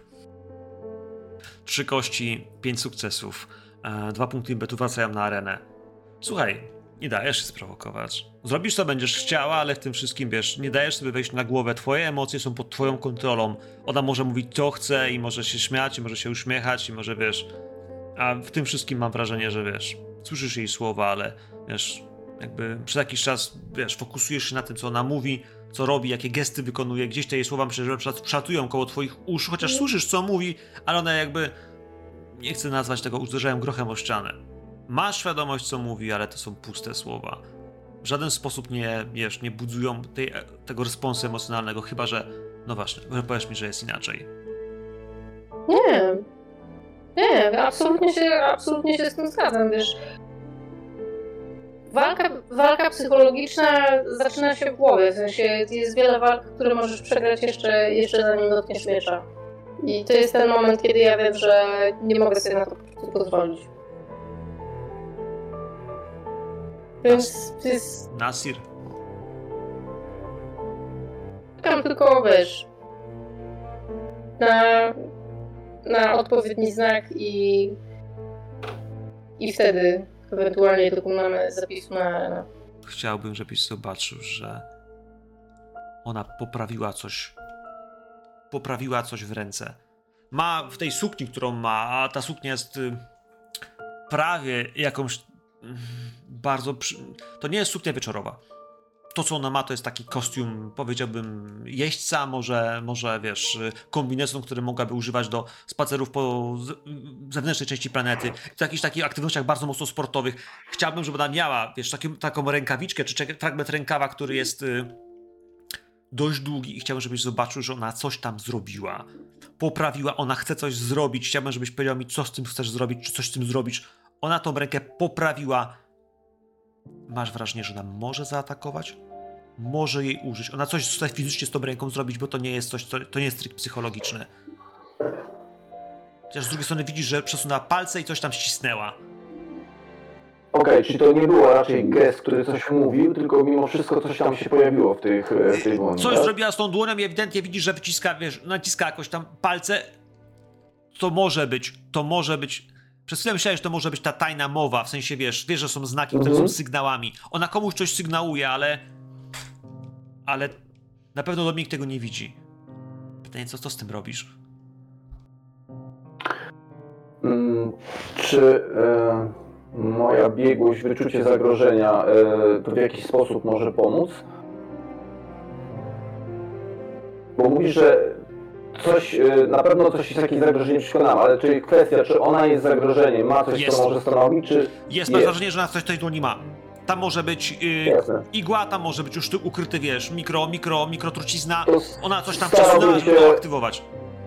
Starałbym się złapać ją e, za tą rękę, nie wiem, może w, znam jakąś e, uderzenie w jakiś nerw, albo przytrzymać coś, że, że musiałaby, nie wiem, otworzyć tą rękę, cokolwiek.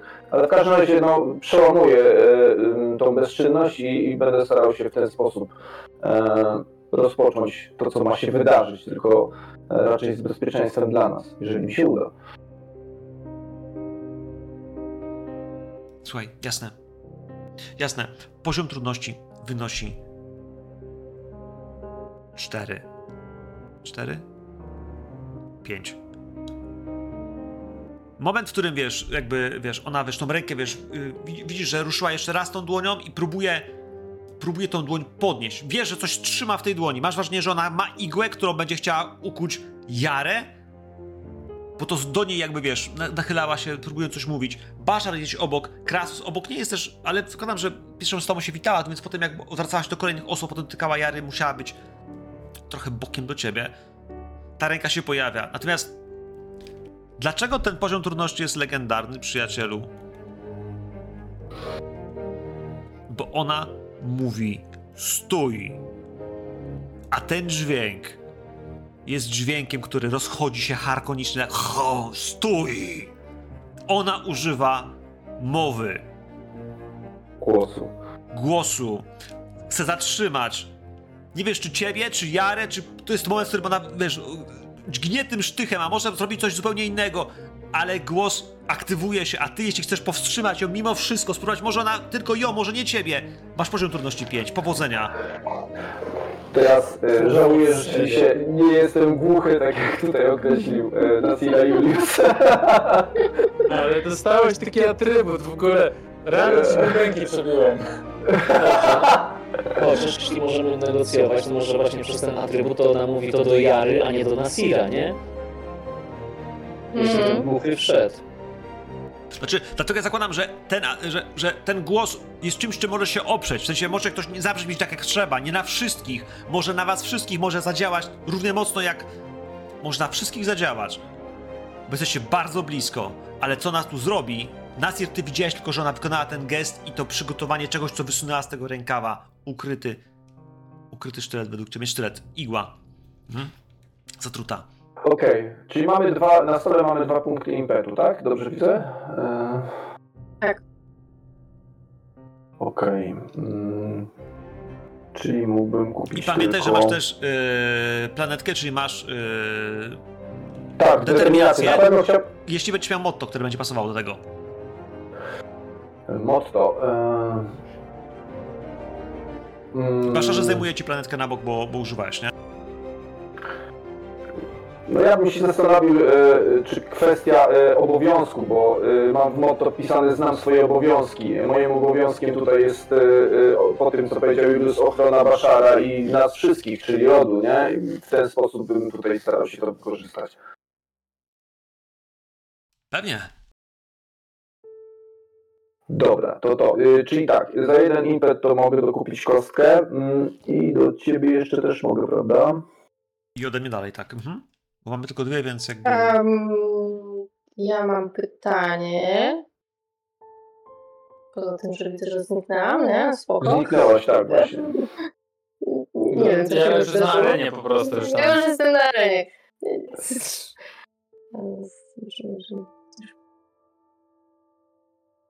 Mhm, okej. Okay. Mów, jakie masz, mów, jakie masz pytanie, to możemy zaraz... Dobra, yy, yy, kwestia jest tego typu, że skoro, wiesz... Yy, Ona, on, ona chciała mnie sprowokować, a sama została sprowokowana i wiesz, i ja tak naprawdę nie zwracałam za specjalnie uwagi na to, co mówi, a właśnie na to, co robi, czy ja też mogę to dostrzec i mogę na to zareagować w jakiś sposób.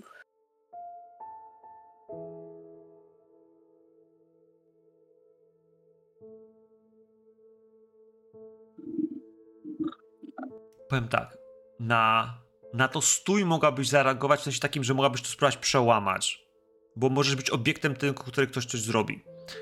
Więc jakby to jest takie pytanie, które każdy z was mógłby, na, mógłby próbować odpowiedzieć na pytanie, czy potrzebujesz to zrobić, bo ty nie wiesz, że ona ci będzie atakowała. Po tym jak, wiesz, te obelgi idą, kiedy ona coś mówi, kiedy, wiesz, mhm. zachowuje się trochę nad bardziej, trochę jakby faktycznie była, wiesz, yy, rozgadaną, nie chcę, nie chcę powiedzieć nastolatką, ale kimś, kto w tej przestrzeni publicznej yy, osób... Yy, z dworu, no właśnie, jest taki trochę, wiesz, zbyt wyegzaltowany, zbyt yy, komunikatywny, nadkomunikatywny.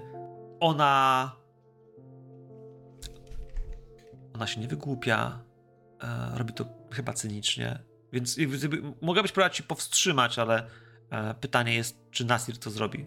Ja bym proponował, żebyśmy, jeśli masz coś rzucać, to, to po fakcie, bo nie wiadomo, co on zrobi. Mm-hmm. A pomóc mu tak naprawdę nie bardzo możesz, bo to on musi zapać tą rękę za nim, bo czy, ty, bo czy ty zatrzymasz się, czy nie, to jest pytanie, czy on ją zatrzyma, zanim ona co zrobi. Ona nie jest jakiś, wiesz, yy, ten ruch nie, nie, nie miał być szybki, miał być piorunujący. Jej głos miał to sprawić, że ten ruch nie będzie musiał być szybki. Jest okej? Okay? Czy, czy, czy, mhm. czy, czy jakoś inaczej widzisz? Nasirze, co robimy? E, czyli za zagrożenie ile kostek mogę yy, wziąć?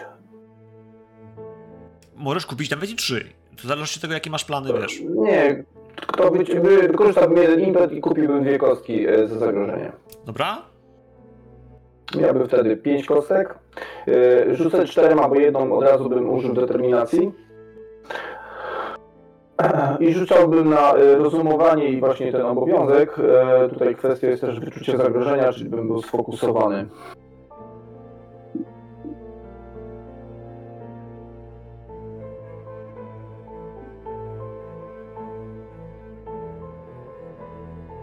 Wow. Się potulaliście dzisiaj, macie jakieś kosmiczne Mówię farty nice, na nice. tych rzutach. No bo jakieś tutaj ten, no, frajery do nas podchodzą cały czas. Żonglują tu jakimiś Nie zdjęliśmy impetu, ale widzę, że mamy sześć sukcesów. sześć sukcesów yy, i siedemnastkę. osiem. E... Bo jeszcze mam dwa z determinacji. Przepraszam, czy to jest osiem jak najbardziej? Tak, wracają dwa. Ale chciałbym też zwrócić ci uwagę, że przyjacielu będziesz miał komplikację. siedemnastka przy stopniu trudności pięć jest komplikacją. Nie? Tą rękę chwycisz, przebijasz się przez, tą, przez głos, który mówi stój. On mówi do wszystkich, którzy tu byli zebrani, którzy słyszeli ten głos. Ci dalej nie, nie słyszą, ale kiedy chwytasz, faktycznie wiesz, zatniesz się tą igłą. Gdzieś za tą rękę chwycisz i ta dłoń, wiesz, myślę, że może w odruchu, może w jakimś wyuczonym, wiesz, geście, wiesz, pchnie, jednocześnie wbijając się w twoją, wiesz, mo- może... Może, może we fragment y, ubrania, może nawet nie w twoją dłoń, a, a właśnie wiesz, wiesz, wiesz, za blisko podszedłeś. Dotknęła cię. W nogę. Gdybyś miał tarczę, może, może by dałobyś radę się, wiesz, obronić, ale mimo wszystko tej tarczy nie miałeś aktywowanej, z tego co rozumiem. Dotknęło cię. E, dwa punkty impetu wrzućcie sobie na stół. A ona? Moi drodzy, widzicie, jak powiedziała stój. Głos pojawił się i, i zabrzmiał bardzo dziwnie. Nie wiem, czy ktokolwiek z was wiedział i słyszał o tej umiejętności Bene Gesserit. Żadna z was nie jest szkolona. Myślę, że Baszar Kormak z racji wieku i doświadczenia mógł wiele i bycie mentatem mógł wiele więcej dowiedzieć się, wiele więcej mógł doświadczyć, ale sam fakt niesamowitości tego, czego doświadczyliście właśnie w tej chwili, yy, kończy się. Kończy się tym, że, no właśnie, moi drodzy, zatrzymaliście się. Ale widzicie, że, że, że, że, że ona ruszyła ręką, którą natychmiast złapał Nasir i szarpnął, a ona spojrzała. Spojrzała, no właśnie, z otwartymi szeroko oczami. E, Nasirze, i patrzy na ciebie, uśmiecha się szeroko. Perliście. Przepraszam. Jak to się... Jak to się znalazło w mojej dłoni? Co zrobiłeś? Moi drodzy, ona puszcza tą siłę, to, to napięcie, wyzwala was. Natychmiast, wiecie, po sekundzie tego stania, nie powiedziała jak długo, więc kiedy nie skupia się na tym, wracacie, ale widzicie, że Nasir trzymają za dłoń, a ona mówi, co, co, mi, co mi wsadziłeś w rękę? Nasirze, ta trucizna, która ona tutaj miała... Przyjacielu, chciałbym, żebyś się poczuł, że wiesz, robi ci się gorąco. Noga ci pulsuje ogniem i wiesz, i czujesz, wiesz, rozchodzącą się bardzo silną truciznę. W sensie potrzebujesz natychmiast e, sprawdzić, co to jest i użyć antytoksyny. W sensie tu jest mnóstwo próbników i maszyn, które potrafią to zrobić. Ty sam masz na pewno swój medkit, który masz w pokoju, ale przynosisz takich zestawów ze sobą, za sobą. Co najwyżej możesz mieć jako zwiadowca coś, co mógłbyś, wiesz, jakąś tam półkę, wiesz, czegoś, co powstrzyma choćby, wiesz, krążenie zmniejszy, prędkość serca, cokolwiek. E, otruty. E, zróżmy sobie taki status, który masz na tym, co się właśnie w tej chwili dzieje, a ona udaje, że to ty jej coś wsadziłeś w rękę, chociaż uśmiechnęła się perliście. I wiesz, i słodko, czy, w tym wszystkim, czy, wiesz, doceniając chyba to, że ja. coś się stało. Ja. Przepraszam, ja. właśnie, że... Czy ja mogę w tym momencie, że wiesz, jak to już puściło, to tak korzystając jeszcze, zanim ona zacznie, za, zanim zacznie tutaj robić akcję pod tytułem, że o, pan mi teraz tutaj coś strzyknął, niechcący złamać jej rękę. Nie. Przepraszam, słucham? Niechcący złamać jej rękę, to tak nie działa, że się niechcący łamie rękę. Niechcący to sobie można, wiesz, zgubić, yy, upuścić łyżkę do kawy.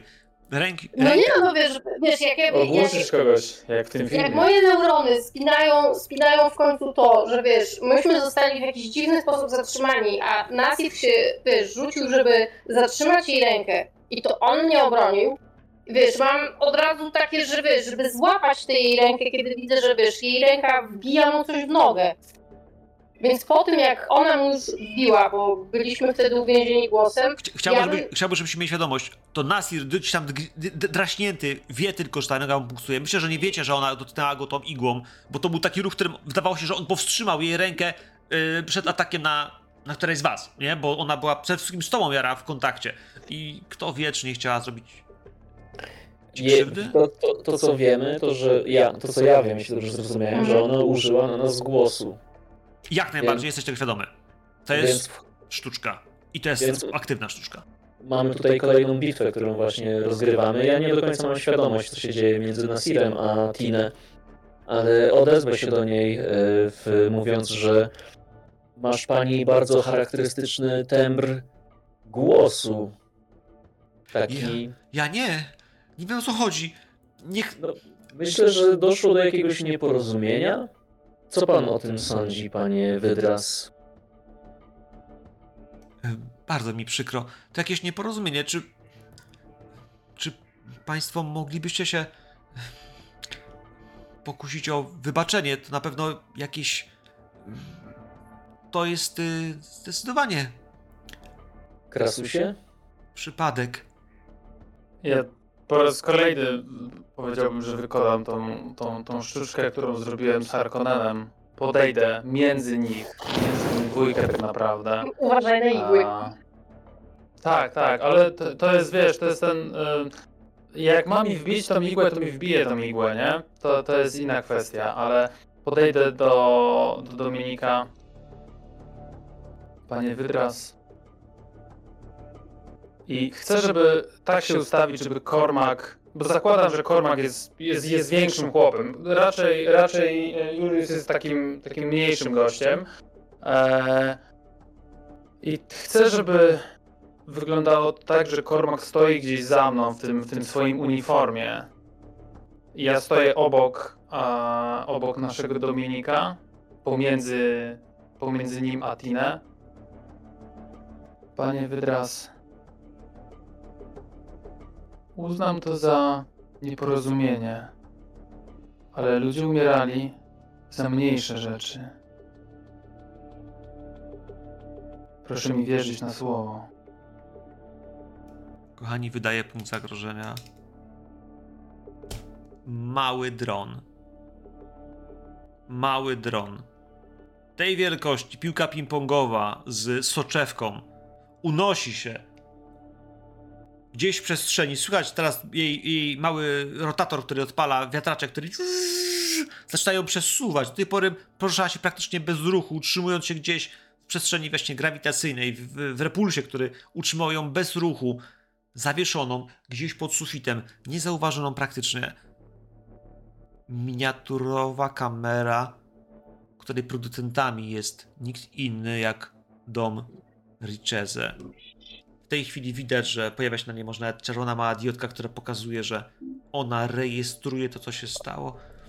Dominik prosi, ale proszę, proszę. Myślę, że zauważacie to. Chciałbym, żebyście mieli świadomość, że wreszcie on spojrzał gdzieś, ale tak jakby wiedział, że ona tam jest. Mhm. A wy, widząc ten model, macie świadomość, że wy takich rzeczy nie produkujecie. Miniaturyzacja to jest domena Richese, to jest ich konik, majsterszczyk obok, no właśnie, tego, co produkują tak jak wy, czyli fragmentów kadłubów do liniowców. Ta kamera nagrywa, a Dominik ewidentnie był świadomy, że ona tutaj jest. To nie jest przypadek, kochani, to jest jebana prowokacja. I tutaj zrobimy sobie przerwę. Idźmy na... Kochani, ta kamera się przesuwa. Macie świadomość, że jesteście obserwowani, że byliście od samego początku obserwowani przez yy, ten mały rekorder. To nie jest yy, w żaden sposób atak, ale z drugiej strony jest to urządzenie szpiegowskie, które rejestruje. Pytanie tylko, czy głos również jak wiele słyszało, jak wiele zarejestrowało i co pokaże.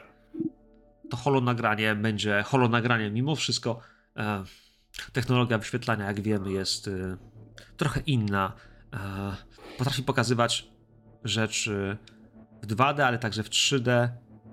Kto wie, co odtworzy. Ale ona udaje, że to ty wsadziłeś to w rękę. Yy, gra głupią, yy, uśmiecha się, yy, ale ewidentnie słowa, słowa oczy i twarz, yy, wiesz... Nasyć się, yy, tak jakby się zachwiał, potknął, no bo i tak ta noga go boli i pulsuje tym tym, więc ja jakby się uparłem na niej, nie? I harknąłem do niej antidotum, albo zaraz wszyscy zobaczą, jak mnie zadzigałaś.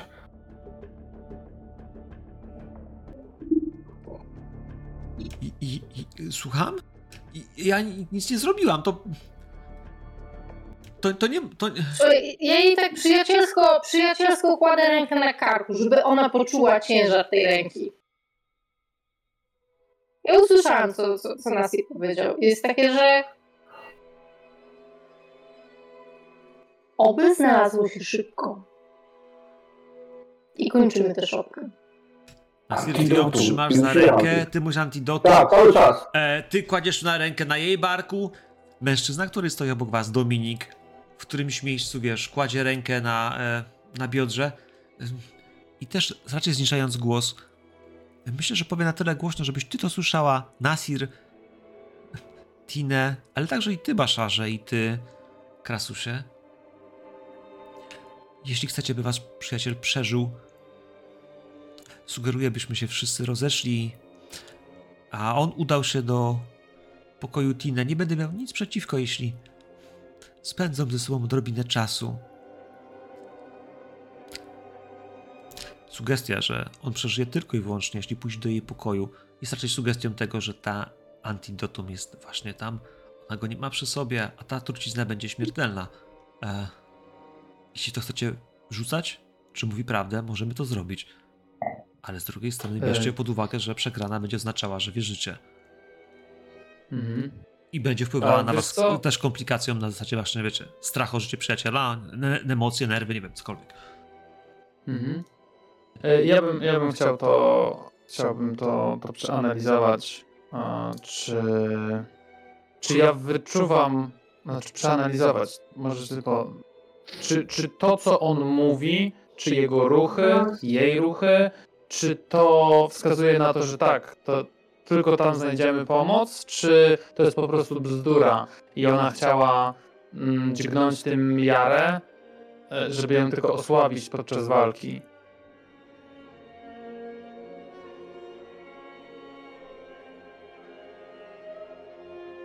Wiesz co, nie wiesz. Nie wiesz, jakiej trucizny miałaby użyć, dlaczego miałaby to zrobić. Użycie tej trucizny, która mogłaby kogokolwiek zabić, może chciała tylko zagrozić, może to był wypadek, może faktycznie on gdzieś tam ją szarpnął i też sam się zadział. Stary, nie wiesz o tym. A... Mhm. A powiem ci w ten sposób. Nie powiem ci, jaki był fakt. Twoje myślenie jest twoim własnym wrażeniem. To, co widziałeś, było tylko tym ruchem, który, wiesz, usłyszałeś stop, nie mogłeś się nawet, weź, wiesz, ten dźwięk sparaliżował cię na chwilę, ale widzieliście, że jak, jak Nasir rzucił się i chwycił ją za dłoń, którą, wiesz, szarpnął do tyłu, tak by, wiesz, cofnąć ją mm. na tyle i wygiąć, by nie mogła użyć jej y, aktywnie.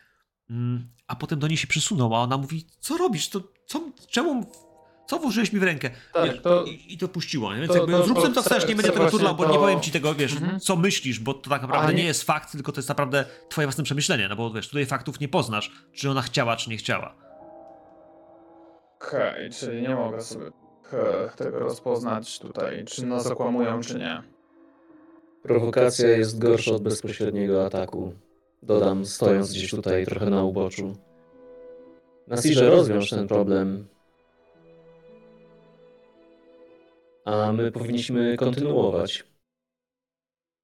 Um, ja, jeszcze, ja tak po, popatrzę, przepraszam, że tak wejdę w słowo. A... Bo ja stoję koło tego Dominika. To może zrobimy tak. Panie Dominiku, czy pan pójdzie z nami?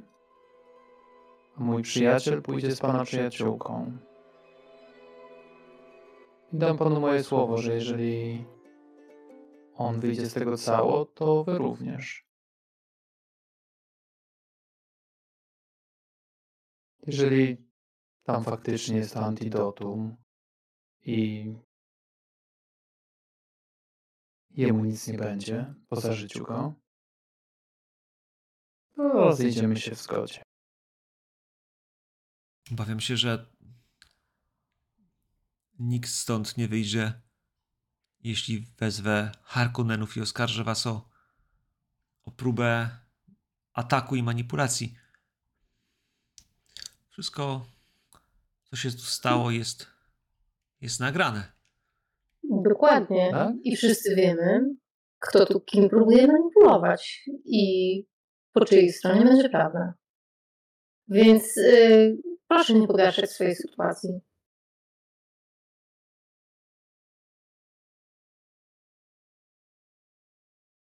Chciałbym się turnąć na communicate. Powiem to w ten i... sposób. Chciałbym, żebyś rozumiał, że wiesz, e, możemy turnąć na communicate. Mhm.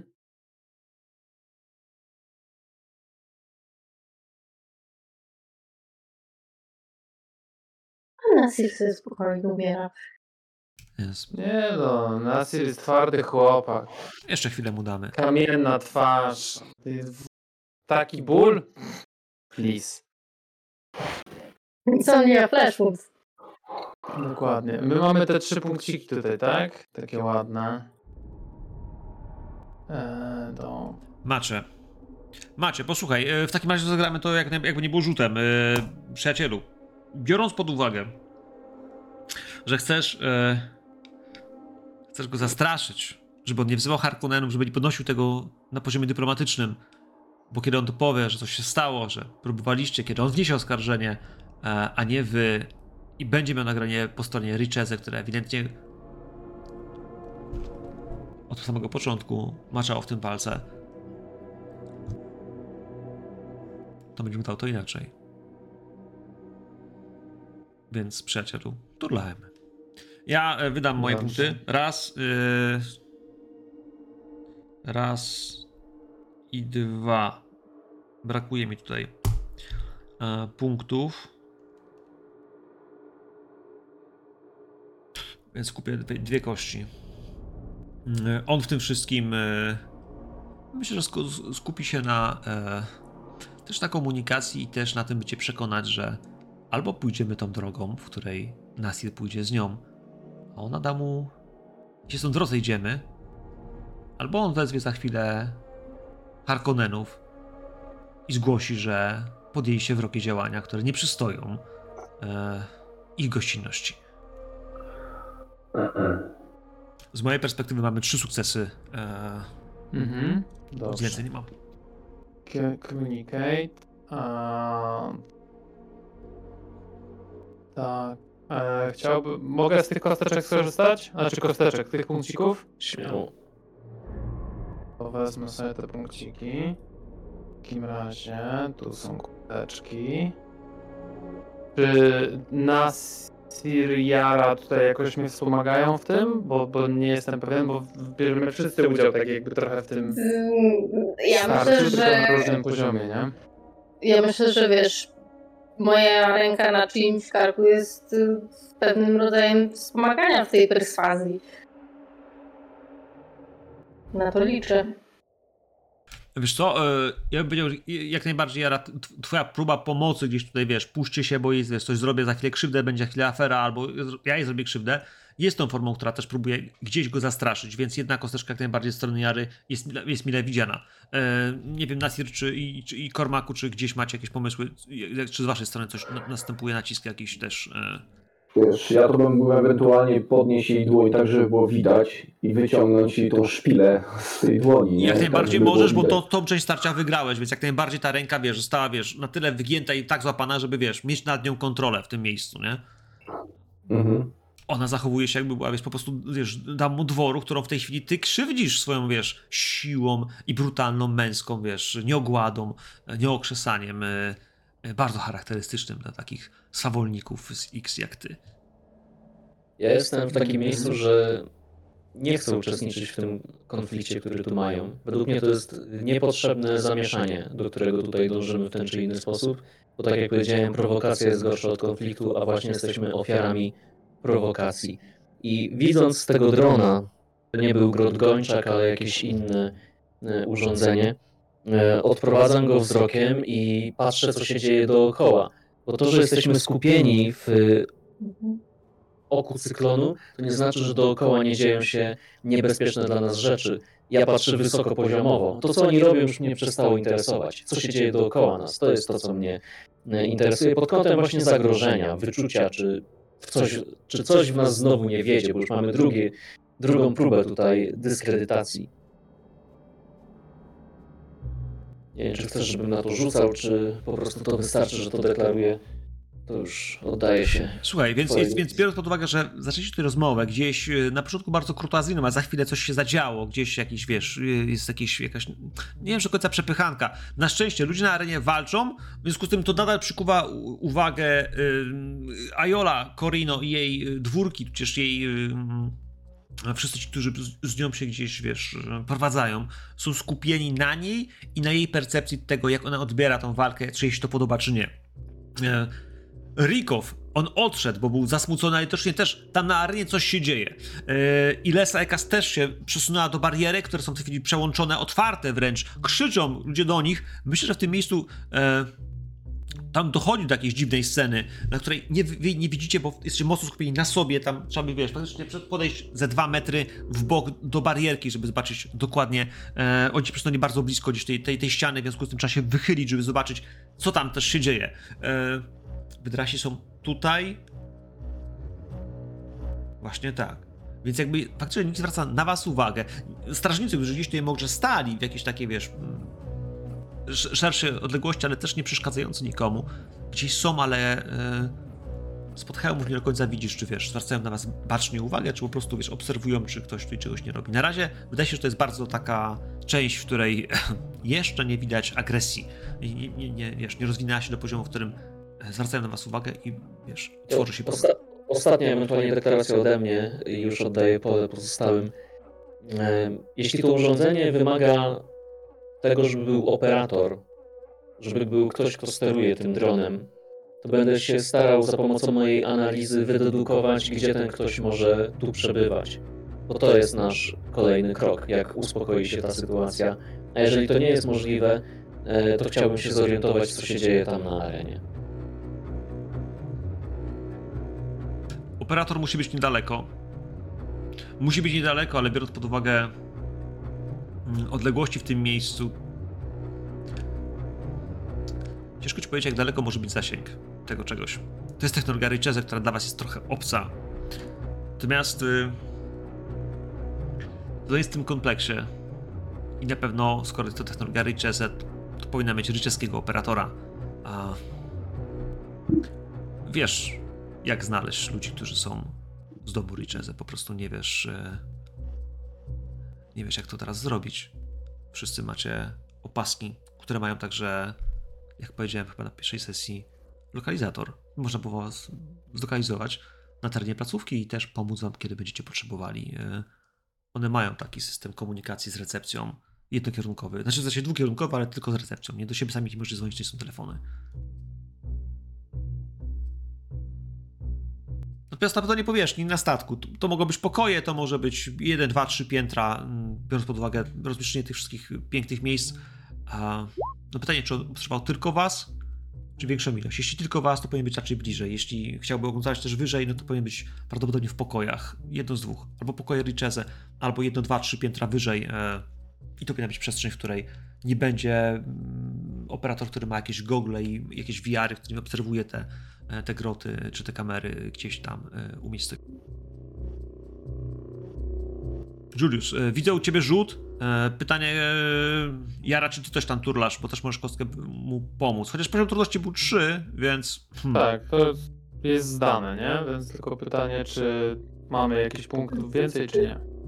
Mm, a, communicate, tak?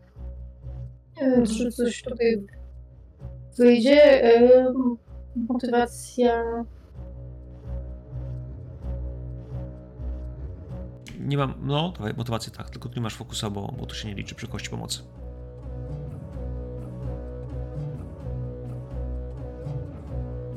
Mamy dodatkową kostkę na tą stronę, ale... Krasusze... Eee... Komplikacja. Komplikacja, która mówi, że jesteś e...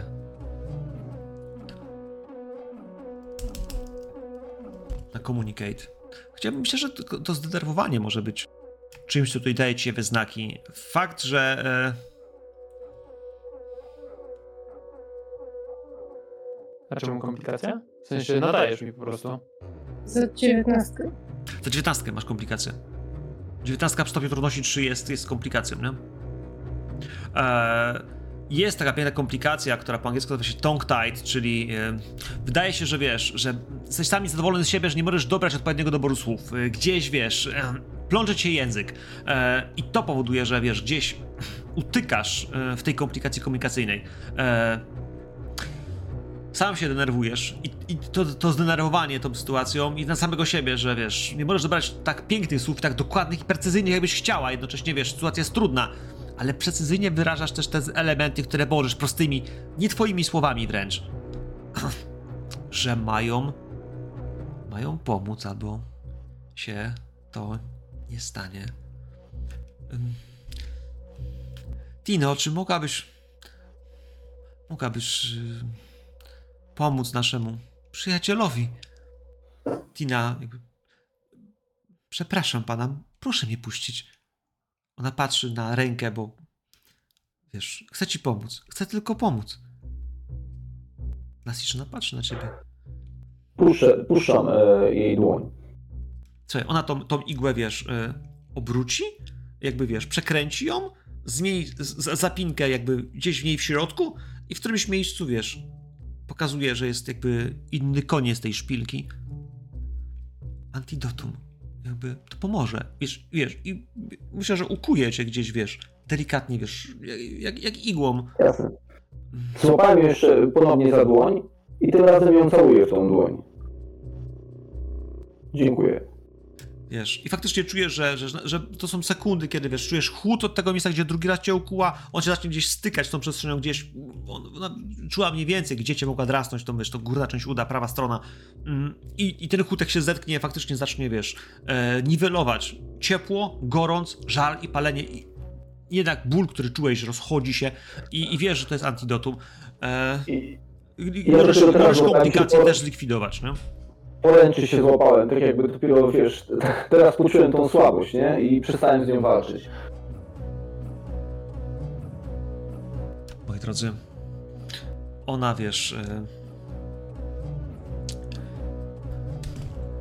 Nie chciałam... Ale, wiesz, ale znowu karcąco spojrzał na nią Dominik. Ona, wiesz, chowa ten... ten mały... tą małą drzazgę z powrotem w, w rękawie, w fragmencie tego e, ukrytego tej, tej, tej kieszonki w, w ubraniu. Uśmiechnęła się do ciebie, jakby przepraszająco. Tak jakby, no cóż, to tylko praca. Ale on... W takim razie... Przepraszam państwa za to drobne za... mieszanie. Zaproponowałbym drinka, abyśmy zakopali to drobne nieporozumienie, ale równie dobrze chętnie odejdziemy, by nie przeszkadzać państwu w rozrywce. Ja bym chciał skorzystać tylko z mojego talentu, bo oni przegrali ze mną w teście komunikacji lub rozumowania. Tak. A, I chciałbym nadać im, nadać e, im no, e, głodni nam pomóc, pomocni może, o. Bo może, może oni są, za, zakładam w tym momencie, popraw mnie, jeżeli się mylę, że są mniejszym domem niż my i mniej... Mo, może rozpoznawalnym, nie wiem, czy mogę tak powiedzieć, eee, ale że będą skłonni nam, przynajmniej tu, w tym miejscu, gdzie, gdzie my teraz jesteśmy, na, na tym całym naszym grajdołku, będą pomocni, jeżeli po coś się do nich zwrócimy. Kiedyś może. Okej. Okay. Zakładamy, że w takim razie mają delikatny dług wdzięczności za to, że rozchodzimy się bez, nazwijmy to sobie, afrontu dyplomatycznego. Drobiazg, który miał się tutaj zdarzyć. On, ona chyba nie chciała zabić Jary tym dźgnięciem. Może chciała się popisać, może w tym wszystkim e, chciała coś sprowokować. Zdecydowanie ta kamera nie była tu przypadkiem, a oni byli jej świadomi. Nie wiecie, czy są w zmowie, ale biorąc pod uwagę, że byli świadomi, to a, no wiesz, nie robiliby takich rzeczy bez celu i bez swojego interesu w nich. W takim razie jasne. Traktatów z nimi zostawię, ale oni, jeśli chcą odejść, to pytanie, czy ktoś jeszcze im przeszkadza, czy nie.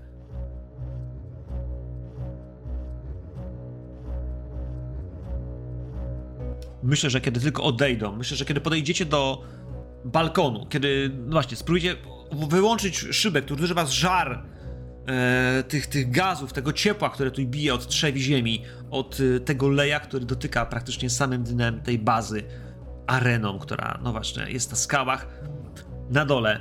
Widać w tej chwili, jak... No właśnie...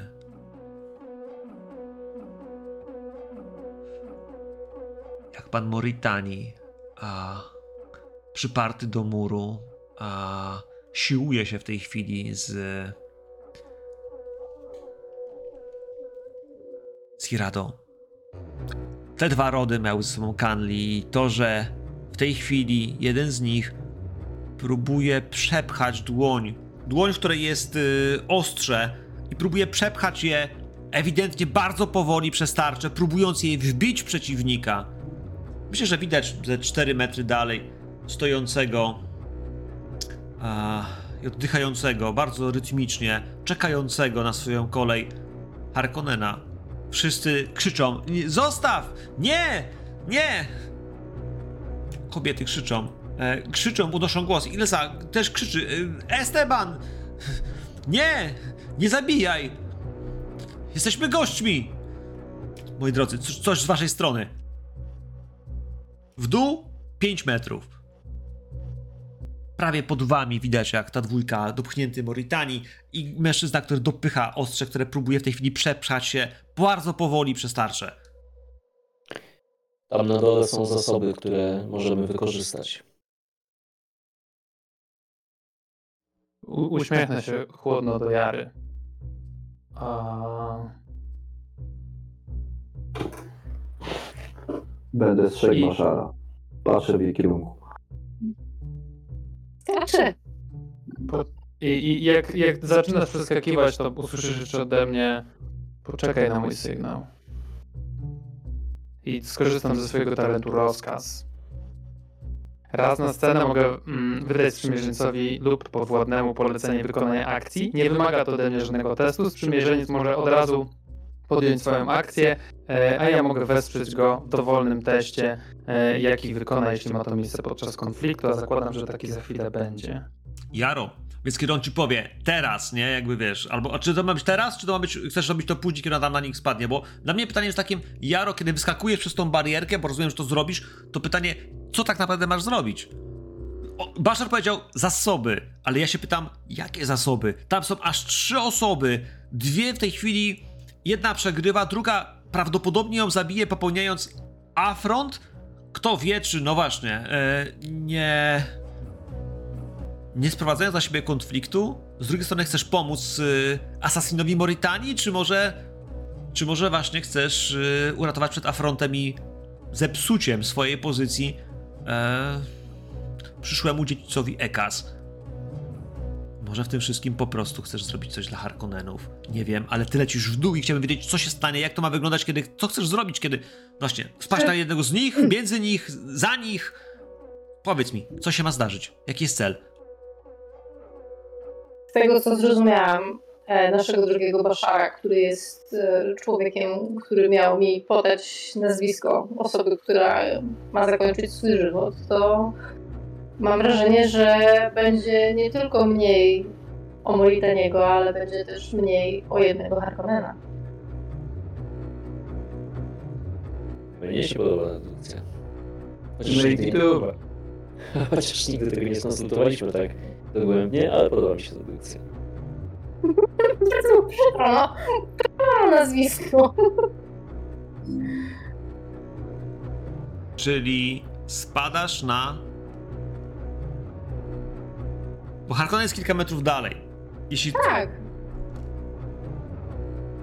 Na Ulfara. Tak, czy jak tam nie było. Czyli, nie. czyli tak, ich tak, dwóch Ulfar, zostawiasz, spadasz Ulfar. na ziemię i rzucasz się w kierunku Ulfara, napierdalając na niego. Z punktu widzenia naszej agendy, tak no znowu wysokopoziomowo, kogokolwiek Jara tam położysz, to i tak będzie z korzyścią dla nas. Zabijesz Harkonnena, no to zrobimy, sta- zrobimy statement, uratujesz Estebana, zyskamy bardzo potężnego sojusznika. Pomożesz Moritaniemu, okej, okay, też zyskamy sojusznika, ale w trochę mniejszej chwale. Po prostu to jest kwestia jakości tego zwycięstwa, które odniesiemy za chwilę twoimi dłońmi. Na pewno kiedy chłopaki ze sobą walczą, jest im trudniej się bronić. Harkonnen czeka, odpoczywa tak naprawdę, czeka na to rozwiązanie, możliwe nawet noweczne, że jak tylko któryś zabije, to właśnie zacznie krzyczeć straż, ale powiedz mi, czy ty jeszcze w ogóle masz broń przy sobie? Czy ty tutaj chodziłaś sobie po spa i po miejscach, no właśnie, arena, no zgadzam, że na arenę może akurat faktycznie poszłaś z bronią, bo to ładnie się jednak przypomnę, pokazać. Przypomnę, że znacząco kładłam dłoń na, ten, na głowni swojego miecza pulsacyjnego, także... Charakterystycznie, rozumiem. Charakterystycznie, bo miecz jest bardzo charakterystyczny. Myślę, że wbrew pozorom rzeczywiście dużo osób, które, które tutaj się znajdują, nawet nie widziało takiego rodzaju broni. Słuchaj, no więc wygląda to natychmiast na, jakby bardzo prosto, kiedy spadniesz tylko, wiesz, rozpędem na ziemię, chciałbym, żebyś usłyszała od z góry głos Krasusa, który musi dać ci rozkaz. Krasusie, powiedz to! I jak widzę, że tam Jara zeskakuje na dół i ja chcę zacząć obchodzić tą arenę, gdzieś tam z lewej strony powiedzmy, tak żebym miał na wprost e, twarz Ulfara Harkonnena, żeby on spojrzał na mnie, bo ja się, ja się jakby z tym powiedzmy nie kryję i jak mnie zobaczy, a ja w dłoni będę miał to oko, które, które tam było w skrzyni Kormaka. I chciałbym skorzystać taką powiedzmy małą wojnę psychologiczną, e, zerknąć w stronę tego Rikowa, zerknąć w jego stronę, w stronę Jary, pokazać mu to oko, może nawet zostawić, wiesz, tak na, na tym betonowym kawałku muru, który tam jest, żeby on je widział. A... I chciałbym skorzystać z talentu manipulator, żeby raz na scenę stworzyć zasób, bez żadnego kosztu, e, taki materiał do szantażu lub przysługę, którą ktoś jest nam winien.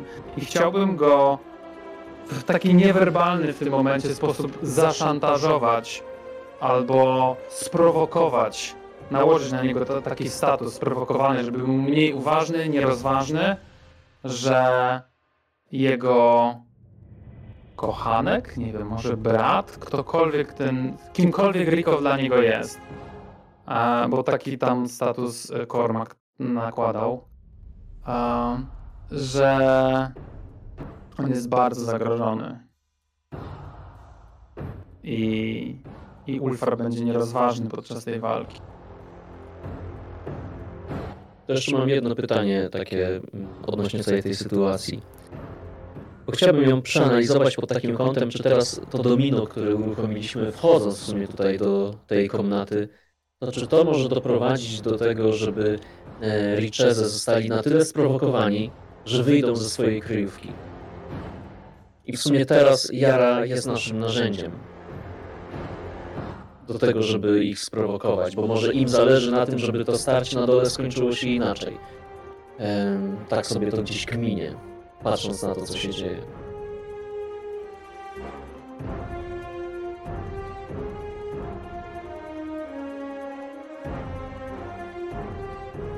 Operator tego grota Gończaka, on gdzieś jest, ale on nie wyjdzie, bo on tak naprawdę jest tym śledczym. Gdziekolwiek są w tej chwili emisariusze domu Richesa, a to i na pewno oni są, bo wszystko wskazuje na to, że powinni tu być, oznacza również, że... No właśnie... E... Żeby przybiegli kogokolwiek ratować? Nie. Bardzo małe szanse. Musi być słabym graczem. Bardzo zniecierpliwionym, e... żeby się tu pojawić. Ale kto wie... Możliwe, że... To, co się tu dzieje na dole, może nawet sam dźwięk tego faktu, jakiś alarm, może nawet jakiś, wiesz, informacja, która pojawi się na holodekach gdzieś na kolejnych piętrach, jest czymś, co spowoduje, że oni faktycznie, wiesz, podejdą do jednego, wiesz, z kolejnych pięter, które, jak mówiłem, są, wiesz, złączone z tym lejem i spojrzą trochę na dół, na tych ludzi, którzy z tych okien wyglądają, na kogoś, kto wyskakuje właśnie z okna i leci w dół. Ja myślę, że oni mają świadomość, kto przyleciał z X. Eee, czy zareagują? No to byłoby bardzo dziwne, bardzo trudne. Bez rzucenia masz świadomość, że jakby nie sprowokujecie ich w ten sposób. A, gdyby tu tylko byli wcześniej, musiałbyś ich widzieć twarzą w twarz, żeby ich e, docisnąć. Ulfar ma minus. Jest sprowokowany. Widzi to spojrzenie, widzi coś, coś, ale chciałbym, żebyś powiedział, co, jak dał rozkaz Jarze. Bo ty masz ten rozkaz, który musisz wydać, nie? Więc... Tak, tak. Pokaż mu, Jaro. Ten głos jest bardzo spokojny i może nie przybija się tak bezpośrednio przez wrzawę, ale staje w takim miejscu, że osoby, które są na, na arenie, to usłyszą. Jaro usłyszy mój głos. Jaro, ponieważ spadasz tam na dół, miejsce tej areny jest faktycznie yy, niebezpieczne. Sam Ulfar jest wojownikiem i jest yy, Harkonnenem. Będzie ci wrogi. Zyskuje punkty wpływu. Dwa. Yy, to powoduje, że mam po prostu tylko dwa punkty za niego, ale sama scena i ta lokalizacja tutaj jakby w, w tej części ma ten atrybut niebezpieczny, bo po prostu on mhm. jest niebezpieczny. Za to wezmę sobie jeden punkcik maksymalnie, ale też ten atrybut będę mógł próbować wykorzystać na stronę naszej sceny. Spadasz na dół. Zaczynasz co? Biec w kierunku Ulfara. Mm, właśnie ja mam pytanie mechaniczne. Czy ja to mam załatwić jednym rzutem, czy więcej niż jednym rzutem? Bo to troszkę moje decyzje od tego zależą. Czy na przykład jeden rzut na walkę na pokonanie tarczy, a dopiero później drugi rzut na walkę na zabicie go. Chcesz tak to rozwiązać? Mogę. Jeden na zabicie.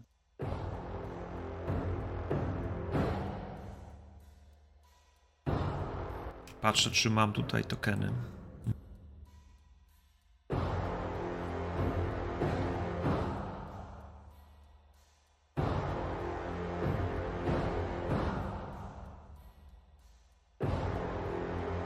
Ulfar, chłopcze.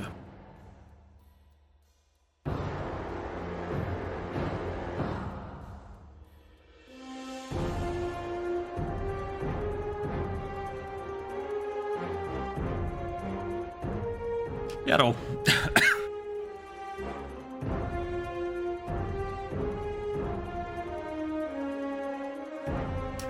To jest prosta, dwustrefowa przestrzeń. Chcesz wejść w strefę, w której jest on. Chcesz przenieść swój zasób tak naprawdę w jego strefę. Chcesz robić pojedynek, to zróbmy to pojedynkiem. Chcesz wchodzić w jego strefę, musisz przenieść zasób w jego strefę. Musisz przesunąć się, wejść w jego strefę i jeśli chcesz wejść w jego strefę, to musisz przesunąć przede wszystkim się przesunięciem, czyli e, potrzebujemy twój test ruchu. A potem potrzebujemy twój test ataku. Będziemy mieli dwa testy, których jeśli przesuniesz się w jego przestrzeń, to będziesz mogła wykonać dodatkowy ruch. Jeśli nie da się przesunąć do tej przestrzeni, to niestety nie da się nic z tym zrobić. W takim razie on będzie atakował, będzie próbował wsunąć swój przestrzeń, swój, swój, swój e, zasób w twoją przestrzeń, a potem cię zaatakować. Dobrze. Ja, ja nie biegnę. Wiesz, ja jestem drapieżnikiem, to on ma się mnie bać, ja jestem tą, która budzi niepokój i powiedzmy sobie, areny wszędzie są takie same. Tak samo, tak samo tu piach też pachnie krwią. I to, jak już powiedziałam Baszarowi, to jest dzień na śmierć tak samo dobry jak każdy inny. Ja jestem spokojna. Jasne. I będę go powoli osaczać, bo mam zadanie do wykonania. E, słuchaj, jeśli chodzi o ruch, z mojej perspektywy, e, proponowałbym, żebyś zrobili to po prostu na, na szybko, dwoma testami. Jeden to jest sporny test ruchu, który będziesz inicjatywą. Mm-hmm. Kto go wygra, tak naprawdę będzie miał prawo do ataku.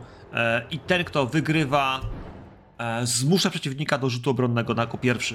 Dzięki temu ty okay. będziesz miała jakby...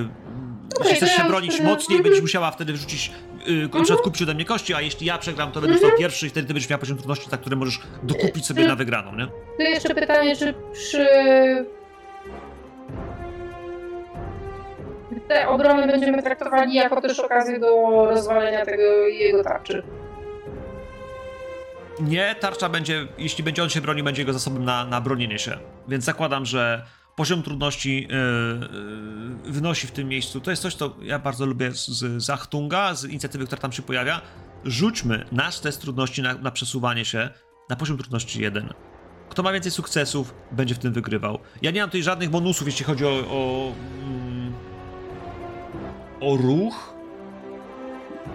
Yy, czyli normalnie, na dwie kostki, tak? Na dwie kostki, chyba że kupisz więcej, chyba że masz zasoby, które mówią, że mogłabyś próbować, wiesz, coś sobie z tego wymyśleć, nie? Ale tutaj w tym wypadku to jest test o trudności jeden w tej chwili, nie? Eee, na ruch, chyba że masz, że kupisz kostki, a ja nie kupuję kostek, bo trzymam kostki na atak. Mm, ja też trzymam na atak. Okej, okay, to dwie kostki na poziom trudności dwa. U mnie bez fokusu. U mnie też bez fokusu. U mnie jest jeden?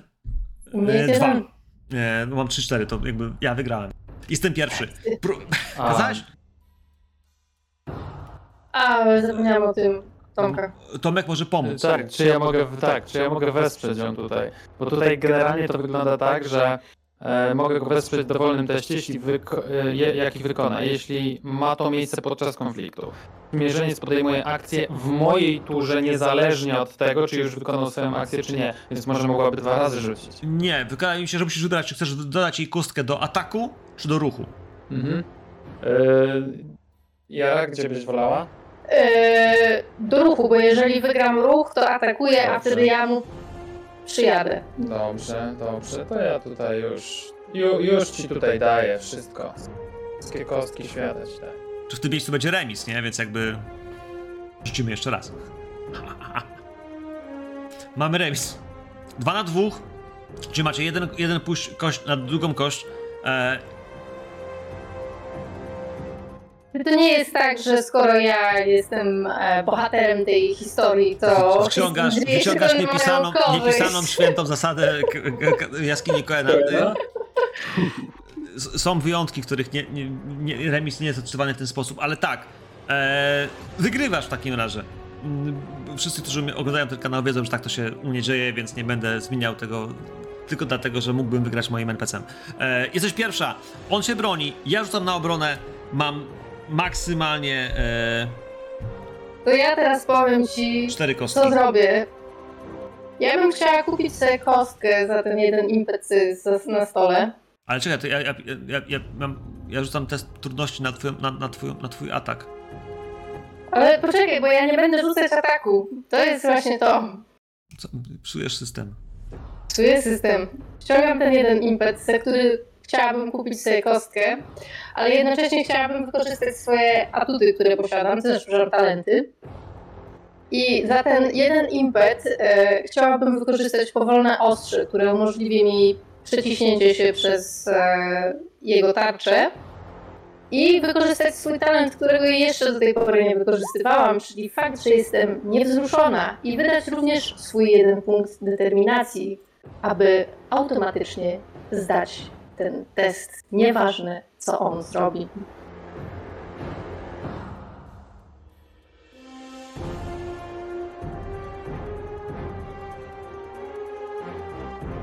Okej. Okay.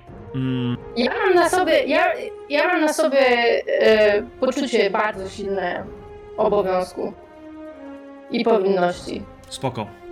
Dostałam m- rozkaz. Jestem obrońcą. Jestem czempionem areny Xa. Słuchaj, ale to nie tak... jest arena, w której walczymy, w której walczymy z tarczami. To jest arena, w której rzeczywiście napowiadamy się na śmierć i życie. To nie jest jakieś pitu-pitu, wiesz, jak u szlachciców. I chcę, żeby to wszyscy tutaj zobaczyli, że jesteśmy zdeterminowani i podstępni. Słuchaj, w takim razie, skoro wiemy, że wygrywasz przewagę z nim, kiedy widzimy, że wiesz, rozpędzasz się na niego i moment, ty masz ten yy, miecz pulsacyjny, czy ten or- ornamentowy, piękny topór wzięłaś? Ja mam miecz pulsacyjny, piękny, ornamentowy. Hmm, dziwni ludzie, dziwne miecze. Jest miecz i pchli sztych. Chciałbym, żeby było widać. Chciałbym, żeby było widać, jak, moi drodzy, dopa- on cię rzuca w twoją stronę.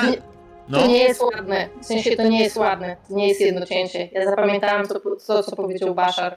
On dostaje, wiesz, takiego grzmota, cięcie od pachwiny, po prostu takie brzydkie, bolesne, takie, że będzie czuł, że umiera. To nie jest zabicie jednym szybkim, czystym pchnięciem. Bardziej chciałem powiedzieć, że musisz włączyć jego tarczę. Ten miecz pulsacyjny ma tą właściwość, w której... W jednej strony jest tam energetyczny element, który powinien powodować, że samo cięcie będzie mocniejsze i potężniejsze. Ja myślę, że ten cios będzie na tyle silny i też w jakiś sposób zakłócający działanie tarczy. To jest coś, co nie jest tak naprawdę strzałem, wiecie, w tarczę z blastera, tylko jest jakąś energią, która wpływa. To jest, kurwa, w chuj nielegalne. W sensie tego nie powinno się robić na pojedynkach, bo nie po to się wymyśliło tarcze i noże pojedynkowe i miecze pojedynkowe, żeby robić to mieczem pulsacyjnym. Ale ty uderzasz pierwszy raz, który tą tarczę zakłóca, jak tylko widzisz jej błysk, którego może nawet Ulfar nie rejestruje, że właśnie ta tarcza się wyłączyła, bo ona jest tak lekka i tak prawie niewidoczna, wiesz, jak, jak błona na skórze. Tylko centymetr nad nią.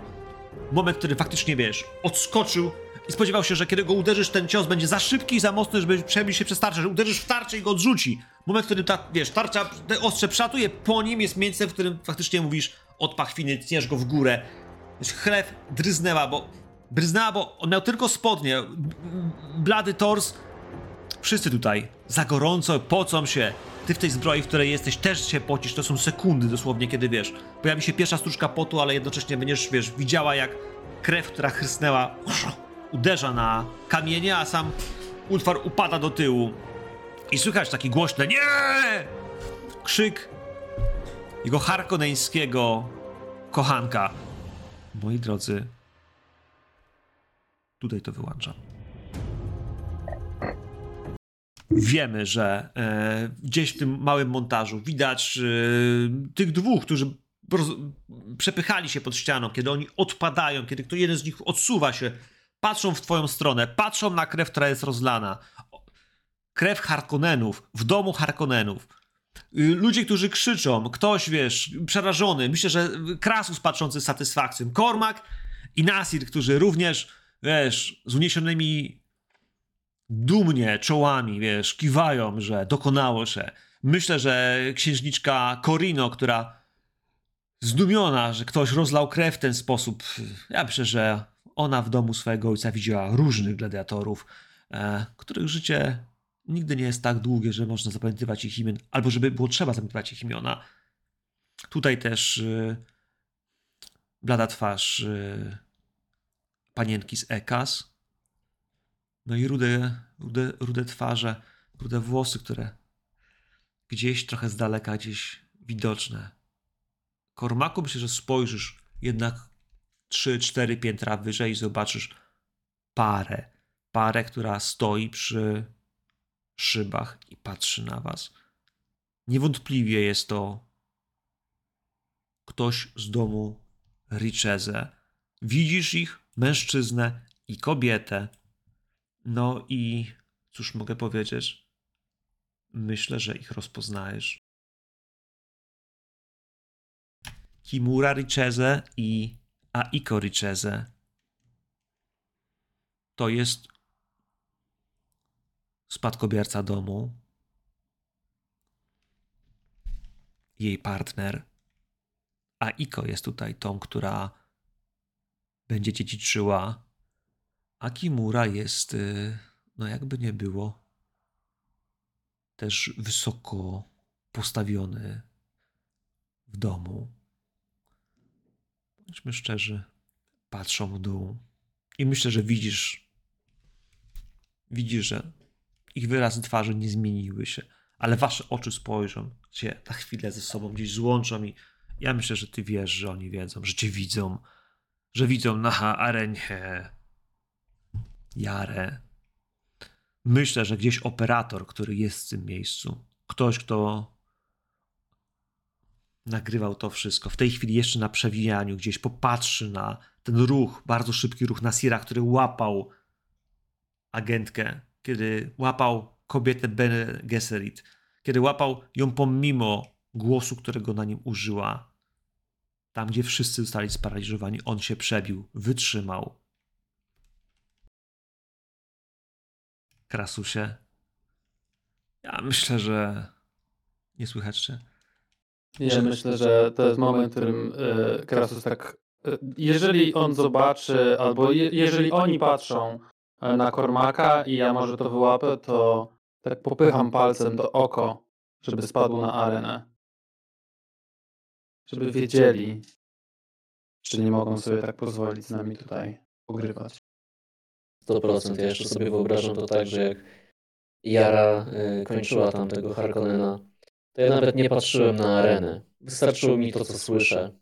A najbardziej do moich uszu dobiegały um, takie odgłosy zachwytu ludzi stłoczonych przy tych szybach i patrzących na to, przedsta- na to krwawe przedstawienie.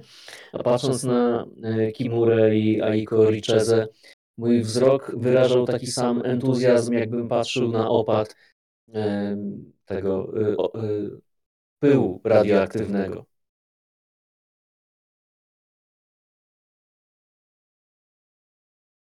Tak mogło być. Moi drodzy, więc z tej sceny całkowicie nas wycofam.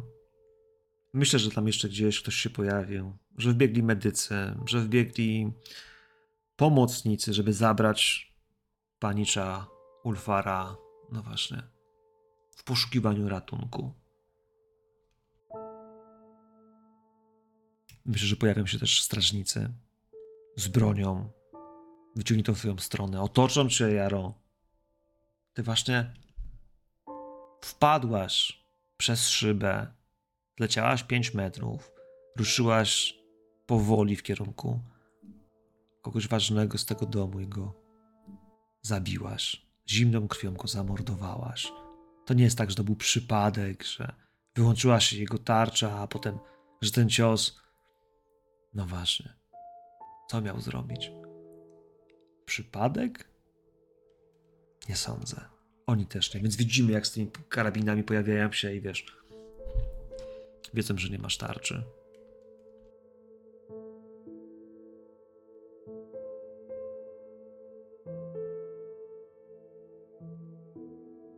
I myślę, że chciałbym, żebyśmy zobaczyli, że jest gdzieś miejsce w tym domu, w tym wielkim gmaszysku, w którym zakapturzona postać stoi przed takim wielkim holowimem, który pokazuje dokładnie to, co działo się na dole, ale jednak z perspektywy po prostu kamery, która rejestrowała arenę. Chciałbym, żebyśmy zobaczyli, że ta osoba, pomimo że ma ten kaptur, że ma puste, pomarańczowe oczy, równie pomarańczową, spaczoną piaskiem cerę, ma inhalator w postaci takiej maski, w której ewidentnie kołuje się zawiesina. I widać, jak bierze kilka wdechów, a potem wypuszcza kłęby powietrza zmieszanego z melanżem. No, odwraca się do kogoś jeszcze, kto jest w tym pokoju. Kogoś jeszcze, kto kiwa głową, że też to widzi.